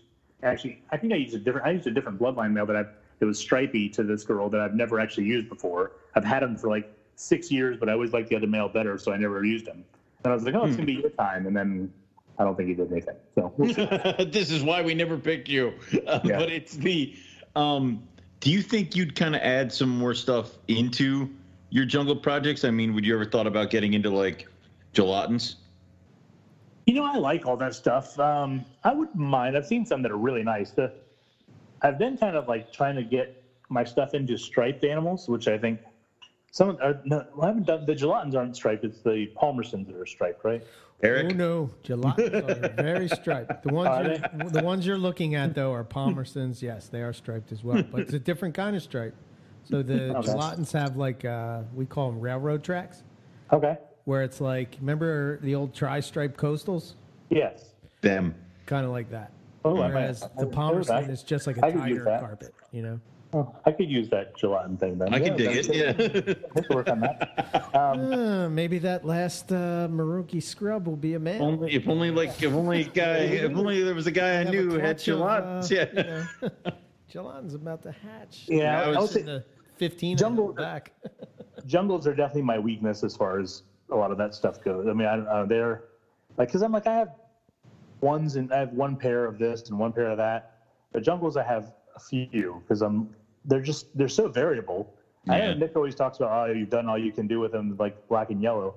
But I've got nine of them here. None of them look alike. They're all different. and they're, you know, I don't know. I just can't get enough of them. I think they're just ridiculous. So, no, man, some some new locality, and I love the idea of locality stuff. That makes, I think that's super cool. So maybe we'll see what happens. I guess. You know, it's it's Maybe they'll be twins. Twin males will pop out. Maybe. at I mean, you know, I No, I'm pretty it- sure he realized there's only one in there. Yeah, that it, it's it's I can see it. So Yeah, it's not there's not two in there. His Eric. head's out. It's just not out all the way. Well, the rest always of- next year. Well, now Yeah, at this point, so- if he's a twin, there's a problem because it means he's conjoined, and then we got that whole issue. So, Yeah, well, his tail's already been out too. So okay, all right, he's, He's just just- lazy he's teasing me is what he's doing. bastard. just And that's that's one thing too. Like I don't know, because I know because eggs produce a lot of heat towards the end. So a lot of times for me, once they start to pip, I actually take them out of the incubator, and so I have them. I just put them on the table in the room. So that way, kind of like I don't know, he's sitting next to me actually, but um, I can, he can kind of look around and see. But I just have found that I, I feel like I have better success with animals coming out because I've had, especially with Womas, I had that where they would pip and then die. And I was like, and I had it with olives. The first clutch of olives I had, I had two babies do that where they pipped and died. And I was like, well, what what kind of sense does that make?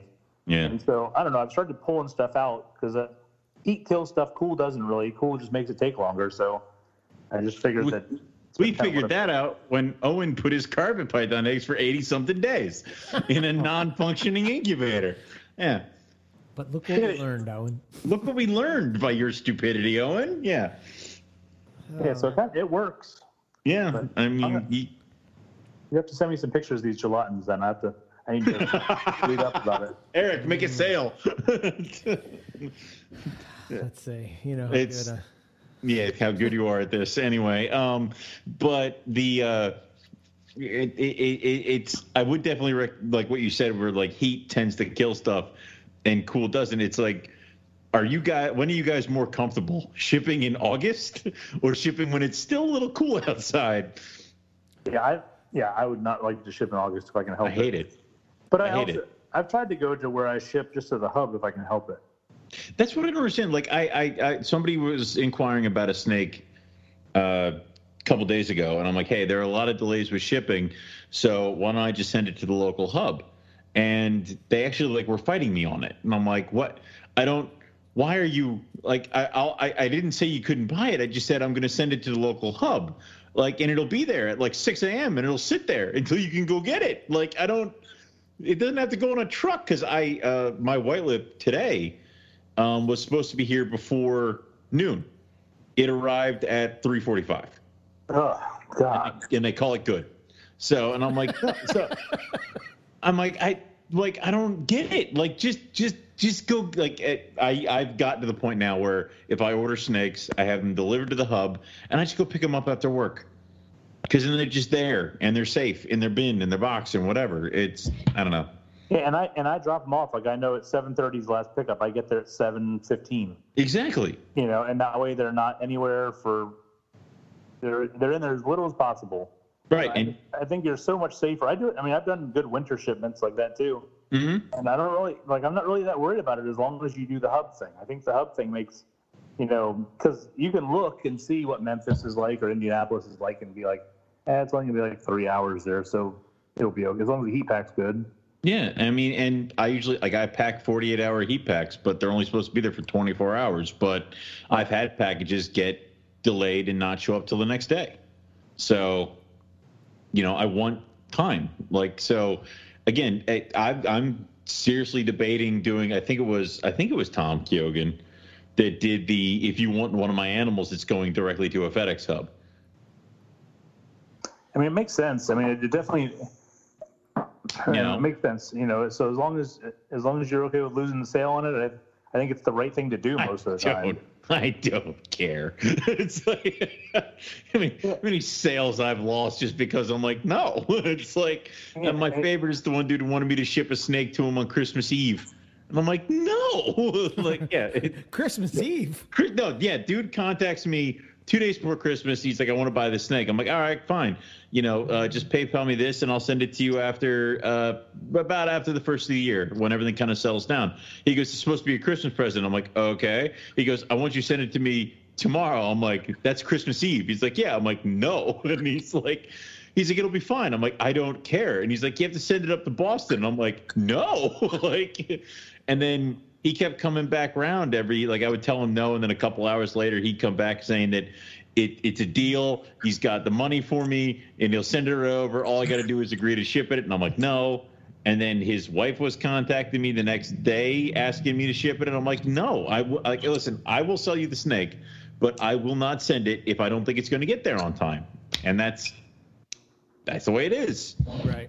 you know you're in trouble when the first questions out of their mouth are um, do you guarantee live arrival like you haven't asked me what the snake is eating or when it was born but you're like i like this one do you guarantee live arrival that means you're going to ask me something stupid like that's the next question so It always I've had it for this long. It should be okay.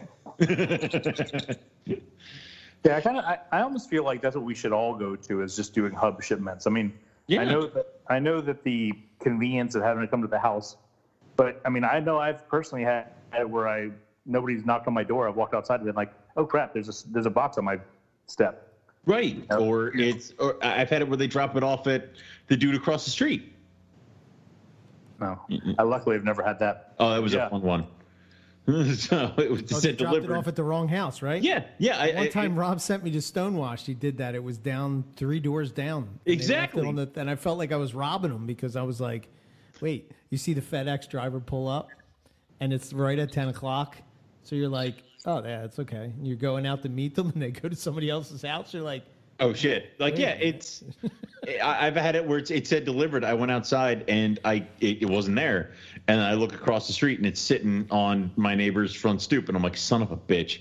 And of course, it's like it has on it live harmless reptiles and all this stuff. So I run across the street and grab it. So like you know it, and that's the last thing you want is for someone to be getting a package full of reptiles that they weren't expecting. Like yeah, so. I, I, I, I've, I've loved more and more that the hub is the way to go. And sorry, like I, I'm really considering just pushing it that, you know, we will only ship to a FedEx hub. So who does that? Ryan, yeah, uh, it's Ryan. Ryan does that. Ryan Young. Yeah, that makes so much more sense because then it's just there and it can just sit. I mean, and it's even less time. And dude, you know the the the the the, the thing arrived today. The white lip arrived at the FedEx hub up the street from me at eight o'clock this morning, and then it rode around on a truck till three forty five. You know, and that's that's no good. Yeah, I yeah, I agree. So Especially Yeah. if you have something that's sort of, uh, you know, you remember the you remember the the whole thing with the rough scales. Uh, kind. Oh yeah, yeah. yeah. Oh yeah. Mm. now I remember. my first roughies that they they the dude sent them and then it was a freak blizzard and i'm like dude just tell them to hold them at the hub and nobody could reach anybody at ship your reptiles to hold it at the hub and it got put on a bot it got put on a truck and they wouldn't reroute it and uh the the dude packed them with a, a, a mitten warmer Wow. Uh, did they not make it? oh they made it Oh, but when I got them, they were limp, and I was about to ready to freak out. And then the one did the threat display, and I had them. I, I filled up a water bottle with hot water, and I kept it on my desk. And the two of them were just sitting on the water bottle for a good two hours before they actually started moving. And I'm like, oh, thank God. Like, yeah, but it was. I brought my own 50 hour heat pack and whatever. Like, yeah, it was. It, it was close. It was close. The the those animals could have been dead, and. uh that's that's just the risk yeah and, and it's a risk i'm unwilling to take in my later herpetoculture years um just just go to the damn hub so that's it I'm with you. so Yeah. Are you looking to add anything this year? gelatinous you already said it make the sale eric god damn it Yeah, I'm trying to. Uh, I'd like to add some more Liasis if I can. Um, trying to add some Duns pythons if I can make that all work out. Um, they are cool animals i mean i got to play with kjs they're different like it, you, you- you're expecting like a Savu Macklots python, and it's not. It's like its own thing. It's they're so cool. So Like in all honesty, that's that's all I really need. There's a couple like I don't know. I'm actually I'm probably add a couple ball python and corn snake things here and there just because I have some projects that need a, a filler here and there. But um yeah, Oh, you're working with corn snakes? yeah. and he's have- got those blood um, I have pies. blood, I have blood red pied sides and I have palmettos. Oh shit! cool. Damn. Um, so How, how do you feel about the palmettos with the um the bug eye thing going on? So luckily, I Yes. don't have any like that. Okay. So um, I don't love it. I had, you know, years ago I had leucistic Texas rats and bred them a lot, and you would get some. and uh, They I look they look hilarious. but but some of them you get like I tried to always breed ones that didn't have it, and I and I felt like the majority. But talking to different people, it sounds like it doesn't really matter in the palmettos all the way. That like it doesn't matter how much you outcross them or how much you whatever else is just kind of in there. So I'm not I'm not sure. I'm going to try and do what I can to get as many. Uh, I don't know, bloodlines or maybe outcross them a little bit or do something like that. But it's super cool looking. And, you know, just trying to, you know, I don't know, with, with the career that I chose, trying to figure out some ways to bring a little bit extra income and and see what we could do. I mean, I, I do all right here and there, but there's, you know, wanting to buy snakes makes it so I need to make money. So Mhm. some simple things like that make Like you know, and honestly, I'd like to get to the point where I do like two. sh- I'd like to do Daytona and Tinley, and then whatever else I have, just wholesale it. Is what I'd like to do. So like breeding corn snakes and stuff like that. Right. So it'd be, I'd like to go to the local pet store and be like, I've got 50 corn snakes. Do you want to buy them? Or 50 ball pythons or 20 jungle carpets or whatever else. And just like, I would just be happier because, you know, the, the ones and twos are shipping stuff out and, you know, I'll give you some money today and I'll do it like that. And I know I've done it. I've been that person, Mm, but it's a pain in the neck sometimes, you know? So, yeah. You know, and, that, and a lot of the reason that I do it for people is because I definitely have been that person. So, you know, I owed money to Nick for a long time, but I think everybody's owed money to Nick for a long time. But you know, because it was bad Yeah. It's a, timing. it's a rite of passage. Yeah. makes me feel makes me feel bad, makes me whatever else. So like now, if somebody asks, I'm usually like, okay, I'll do it just because I'm like I was that guy, you know. So, Yeah. but I don't know what else would I like to add. i I think those are the main things. Like I, I have. Yeah, I, well, I need a male white lip. Actually, I do need a male, male northern white lip. But I, but I believe I, I know where one is. I just have to actually make it happen. like I just I just got one. You can't have mine. it's like, you know. Yeah, so cool. mine mine is some. I well, actually, I haven't talked to him in a while, but I found one. I just haven't. I've been lazy, so I just have to. Plus, also, I try not to spend money in this whole time because who knows what the heck's going to happen. Yeah, ain't that the way? Yes. You know. yeah. I know. It figures now's when I get bonuses and shit like that. You know, it's Right, because you're Like, should I like, hold on to this or you know? your bonus. Everybody, everybody I know with snakes says they're selling snakes like crazy. They say snake sales are through the roof right now. Really? I, I've had a lot of a lot- people contact me about. Snakes. I got a lot of tire kickers, a lot of tire kickers who were just asking, you know, it it price this and this that, and then nobody nobody pulling the trigger. So uh, I guess snake sales are up, but a lot of tire kicking. I made a good sale today on a ball python today, so I mean, I, you know, I can't complain. But yeah, it just, you know, I don't know. It, it's crazy, but you know, there might be a lot of people out there that have jobs where they aren't affected, or Right. they got stimulus money and they can't they can't help themselves, you know, or Right. whatever whatever the case may be. exactly. You're at home with your stimulus money checking king snake. I don't know, but Well, you're also probably going stir crazy, so you want something to make it so your mind's at ease in some way, and maybe that's the thing that does it. So yeah, Right. who am I? Who am I to judge? I don't know. yeah. Yeah, man. If you're buying our snakes, then you're good. If Yeah, I you're don't care. Yeah, other it's all people's good. snakes, Then go to hell. No good. Yeah. I would like to get some rough scales at some point in time. That is definitely something that's Unfortunately, I can't help you. You know. Yeah, that is, that is definitely something that's on my.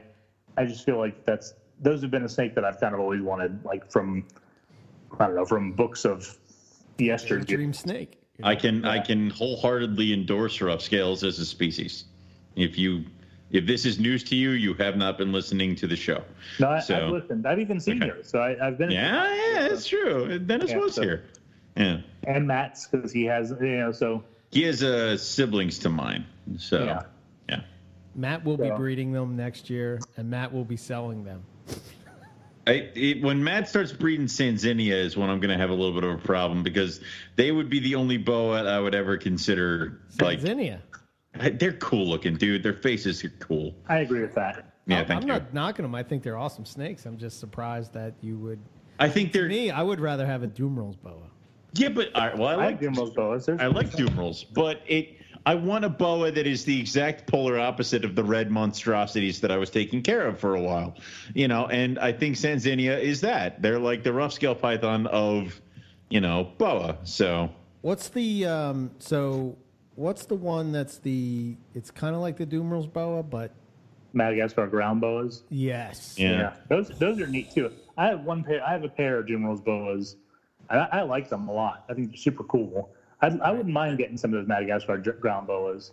I Um, almost had Dumeril's this year, but um I bought I had a female and then I bought the male and then the male was supposed to be transported to Hamburg for me, but the guy who was supposed to bring it to Hamburg brought it to Tinley and sold it instead. So um, I, at that point, I just guy. sold, I just sold the female because I'm like I'm tired of this. So yeah, that was I It's like almost the- had Dumeril's. It's like the boa version of a blood python. It's kind of interesting. Yeah. Oh well, thank God I didn't get it then. So not have worked. don't, I wouldn't Yeah. say they're. I wouldn't say they're as messy, but I, I don't know. I mean, they're pretty and kind of. they're pretty laid back. Was it? Uh, I keep talking about them. It's it's bad. Someone's going to call me out on it. But Keith has some gorgeous um, Hog Island that I, I'm like it making me consider Hog Islands. like it's Well, like I'm that- pretty sure he got them from Vin Russo, who definitely always has the best of the best. Is that Yeah. The problem, you go to Keith's and then you're like, I could do blackheads. Like it's like no, damn it, no. And then you run out of the room. I would love to add them. Yeah. you need to add them. You need to add blackheads so that I don't have to, and I can just like I do with everything else. Just wait. Keep trying to add pygmy pythons back too. Yeah. I don't want midgets. I, I do ha- actually. I, I am probably going to add a blackhead. I forgot about that. So I have, I have a friend that had that bought some that wants to do. He kind of over the years has made it so he like gets cool stuff and then let me let me help him breed it or let me. he's more he's more of a colubrid guy. Okay. So he'll, he'll get stuff and then I'll be like, "Do you want to take one and grow it up and then you can breed them for me?" Or we'll do like a little bit of a deal that way. And so he did get some blackheads from Jason, which are Those are the those Incredible. are awesome. Yeah. incredible. But um, yeah. So I'm supposed I am supposed to get one of those and grow it up for him. Which that'll be. I mean, I I actually did that for him years ago, but I, I wasn't able to breed him. I thought I bred him, but I did when we sent him to Derek Roddy.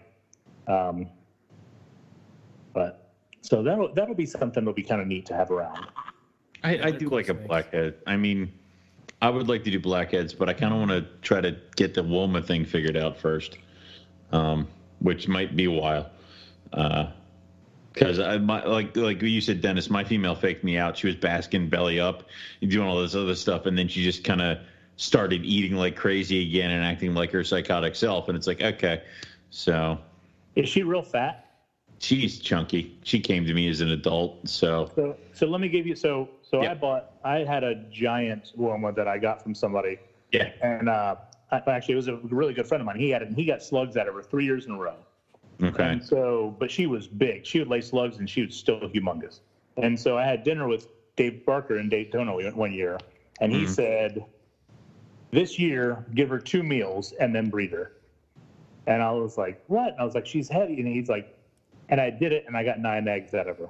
So feed her like normal for the rest of the year, and then like do the cool down and all that fun stuff. This was in August, and so I gave her two meals between August and like the spring. Okay. And I and I bred her and and because he was like, don't let them be round. Make sure that they're. He like might have made it so like make them look like they're a horseshoe, which I've seen plenty of people that have them heavier than that and they seem to breed them well. But Yeah, whatever it was, it worked for me, and I've kind of like. That's always the problem is that I don't ever want to get them fat, so I feel like I'm always on the verge of like. I miss because I don't have them fat enough Right. because I'm always kind of a little bit gun shy with it. Um, I mean, I've, I've produced probably seven or eight clutches over there, so I've done okay, but um, I would like to do better Yeah. because I have some cool ones that I'm growing up that I bred two years ago. Um, I have this female that I got from my friend Howie Sherman that came from, uh, he's the one that's going to give me the blackhead too. But um, I had some snakes from him that were from Don Hamper that produced an animal. that's almost hypo. It's real, real light.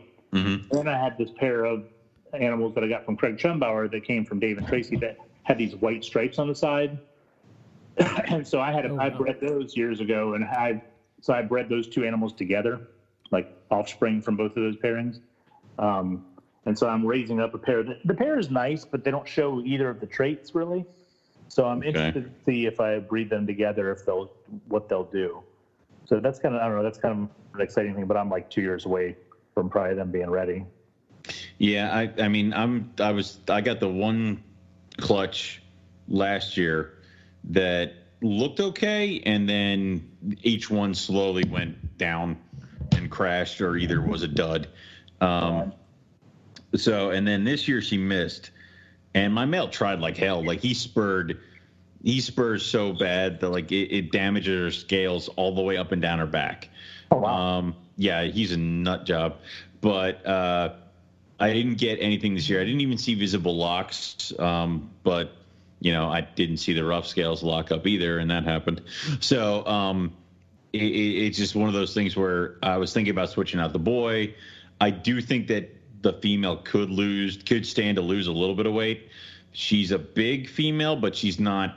I don't see any kind of like fat rolls or anything bad on her. Right. Um, but I don't know. It she will definitely eat anything you toss in there, and she's a psycho. but when she's when she was gravid or when she was building, she actually like calms down. You can like hold her, and that's Yeah. like her indication that she's building eggs is because she's like allowing me to touch her, and it's like, all right, well, so I don't know. I'll keep trying with them. I'd It's- say go to like do like a small rat like once a month. yeah, that's what I was gonna do. That's unfortunately that's what I've started adopting for everybody. Is the um everybody everybody needs to be lean and mean except for the rough scales. I'm like you guys need to bulk up a little bit and get some size. So they're loving life. Everybody else is pissed off. So Because I think sometimes when you give them a little bit of meal, it keeps them moving, so it kind of burns it a little bit more than not Yeah. feed them at all. I I did the um I usually do this thing where I'll feed like rats and stuff like that, but then I get a bunch of quail just because they become available, and then I'll feed all the um and the, the quail are about the, between the size of a large to medium rat, Oh, okay. and I'll feed all the carpet pythons that can take them the quail and then I, I don't see them. Like they're gone. Like they've all eaten and now they're all in their bins. Like they're all, all like basking. They're not like i'll open the cage. They don't even lift their heads. Like they're done. And i don't even to worry about them for at least i'll feed i'll i'll look at them next month maybe but it's like yeah dude uh Interesting. I've never fed quail other than olive babies. I would Dude. give it a shot. quail and chicken and stuff like that, dude. My my carpets go nuts for quail, but like I said, it's a big meal for uh like all my females that laid eggs this year. Um, they all like they've all taken rats and stuff like that, but I had a couple bags of large quail, which are about the size of a large to jumbo rat, and then I had some juvenile quail, which, like I said, are the, between the mediums and the large. It takes them a while to get it down, just because the quails it's very top heavy. It's big, thick in the front end, which is weird. Um, but then they take it. Lump is huge, and then they just chill. They just Huh. pass out. Like it, they're done. I love it. So, um, and I have a friend that does uh, button quail, and I'm like, he's like, oh man, the hatchlings are the size of bumblebees. I'm like, kill them and put them in a bag. He's like, what? And I'm like, "Ki- uh, what? I don't know what you're talking about. so it's. Um, so I'm hoping to get. I, I, Hey, bumblebees? I wonder how that would be for like Antaresia. I wonder if they would like that. dude it, it button quill babies uh, hatchlings are the size of bumblebees so Interesting. it, that's like the, the, the why i don't understand why this isn't like dear god why aren't we using this like it's like it's the size of a hopper of course we should do this so it i don't know i'm going to try to see what i can do about that one because i think if i have run into problems with the baby rough scales that'd be the way to go so Huh. I mean, it's a great idea. That's the. I mean, if you go by the way that those olives are, I mean, I think you, you could definitely. There's probably plenty of stuff that would just be super happy. I mean, I think we bred uh, Jamaican boas at work this year, Mm. and I used those uh, those lizard sausages, those reptilinks, yeah Uh, and the gecko ones.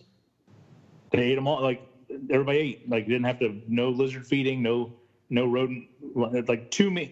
One the female. One of the females took one meal of those lizard reptilinks. Went on pinkies right away, and the male took like four of them before he went on pinkies or something like that. Yeah But like those, you know, you can get all those different things. and don't have to do anything crazy. The time, the, the time worked. to be alive and herpetoculture. When you know, back in somebody else's day, they had to rip the tails off the geckos to feed to the snake. Yeah, it, Or put it in a blender and like Yeah, do- you know, exactly. do whatever else. some kind of pinky pump. pinky you know? pump. Nobody knows what a pinky pump is anymore. It's a pinky pump, a hot rock, and a you know, Oh, and that green God. carpet, man. You're good to go. AstroTurf. You know, because if you can get them eating on their own, no matter what it is, you can Yeah, always switch them later. yeah, you can always switch it up later. Just like I mean, if you're telling me that the olives are going to take the birds that much, and that they can take, like they can take an adult mouse out of the egg, right? I wouldn't say an adult mouse, but a, at least a small mouse. Okay. Like I say, like, dude, I can get chicken, like male chicks. I can get like tons of them, very Well, I mean, easily. I want to say I, I think I used chicks. I think I, I think I used a chick once. I don't. Maybe it's in quail. I don't know. I, I know I had a chick that I was using for scenting, but maybe I didn't feed that one off. Okay. I don't know. I mean, I would def- like I would say like hoppers is what I would probably start them on, Okay. like hopper size something. But like those brand new quail chicks, they're perfect, and they grow quick and they like them. And I know that I've seen people where they're like they have yearlings that are still on them. I have not had that problem. I've mine have all switched after a few meals. They have not had an issue as far as wanting to switch over. So I think if you if you give them the opportunity, but again, I think they're active snakes. So I think your idea of putting them in a little bit bigger tub, I don't think is a bad idea because they want to move. Yeah. You know, so I think that's I think that's kind of nice for them. And then maybe they get comfortable and that make it make it easier when the next person gets them. Yeah. So, yeah, that would be the best way to do it. Hundred percent. All right. Uh, I don't know. I think we did it. Uh, Yeah, it's good.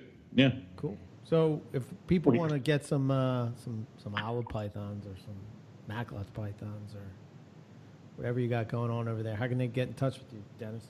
Um, the best way is probably just uh, Facebook. If you just look up my name, Dennis McNamara, or if you go on Instagram, it's VB Dennis there, uh, like Virginia Beach Dennis, I guess. Um, but either one of those, people, you know, plenty of people message me, so I, I must be pretty easy to find. um, I I kind of you know I'm I'm all for helping and answering questions and whatever else is kind of what I do. So I, I appreciate it. If anybody if anybody has questions or wants anything, then let me know. And if there's something that I have cooking, that's good. And if it's something that I have maybe in the future, then let me know that too. Cool. Awesome. Cool. All right.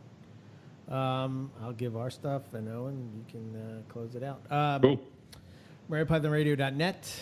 You can check Plug out all the of store. us.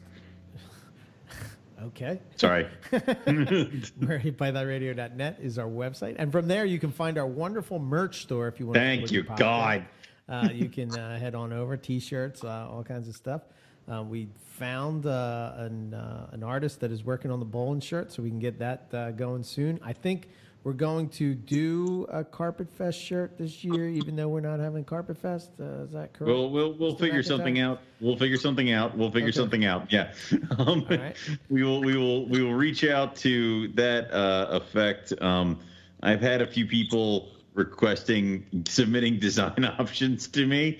Um, none of them have been thrilling. So Oh, okay. like, right. Um, but uh, what we'll do is we'll try to figure out um, a design that kind of, uh, and we'll still obviously sell the shirts for people who want to get into it. Um, and I know that there's some talks about a virtual carpet fest and other things like that. Uh, Eric and I are going to discuss that and see what we can go with that. So, yep. Okay, cool. And then, uh, yeah, if you want to get in touch with us, info at MoreliaPythonRadio.com. Um, and you can follow us on Facebook, Instagram, um, and you can um, listen to the show on uh, Apple Podcast, Stitcher, SoundCloud, uh, whatever app podcast you use, uh, Morelia Python Radio. Uh, so there you go. Um, as far as myself, EB Morelia, um, Clutches has started hot hatching. I'm a week away. My very excited um, Molly Ringwald. Um, Oh, What? damn it. And I, sp- and I went and I spent money on a white lip. Dude, What the hell? come on, man. I know, I Your got money's no good with me. I know. What do you mean, bro? It's it's the it's one of the perks of doing the show.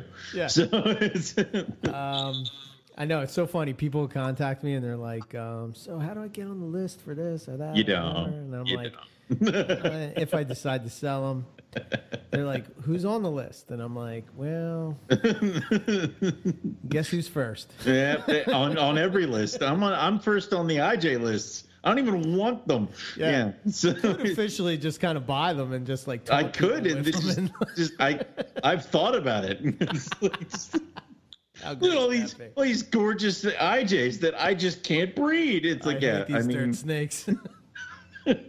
just I think people would just get more mad. It's like yeah, yeah, but uh, I did have some nice IJs hatch out, which uh, I will be uh, I will be parting with um, a, a bunch of them. So I, I'm actually the one I'm really excited about is uh, is, is actually a couple weeks away, beginning of June. So we'll see. But um, nice. but yeah, and hopefully I don't know, man. The diamonds are throwing me for a loop, but you know, Uh, please. species is what it is. Please. So we'll see how it goes. Um, but uh, yeah, so there's that. So if you want to follow me, EB Morelia, uh, just look me up on. I'm all on uh, Facebook, Instagram, all that stuff. So that's all I got. Cool. Uh, for me, you can go to rogue-reptiles.com. Check out all the stuff we have going on over at Rogue. Um, also, you can go and look us up on uh, Rogue Reptiles on Facebook.com and on Instagram at Rogue underscore Reptiles. Uh, yeah, got a couple animals for sale, and then the baby jungles from that uh, pairing I did uh, with um, Joe from from the ground up. His uh, male with my Delia Scattershot female, they started to shed, so we're going to start doing the feed trials with them. So they'll be up as soon as they are uh, eating and ready to go. And Joe's picked out whichever one he wants to keep. So, um, and uh, those will be up there pretty soon. And they look cool already. Like they're those like white ones that kind of get every once in a while we get baby jungles. So, um, yeah. They're going to be super yellow. Yeah, hopefully. So uh, we'll see how they go. Um, other than that, everything else will be up when it's feeding and ready to roll. So we'll say uh, thanks all, thank you all for listening, and we'll catch everybody back here next week for some more Morelia Python Radio. Good night.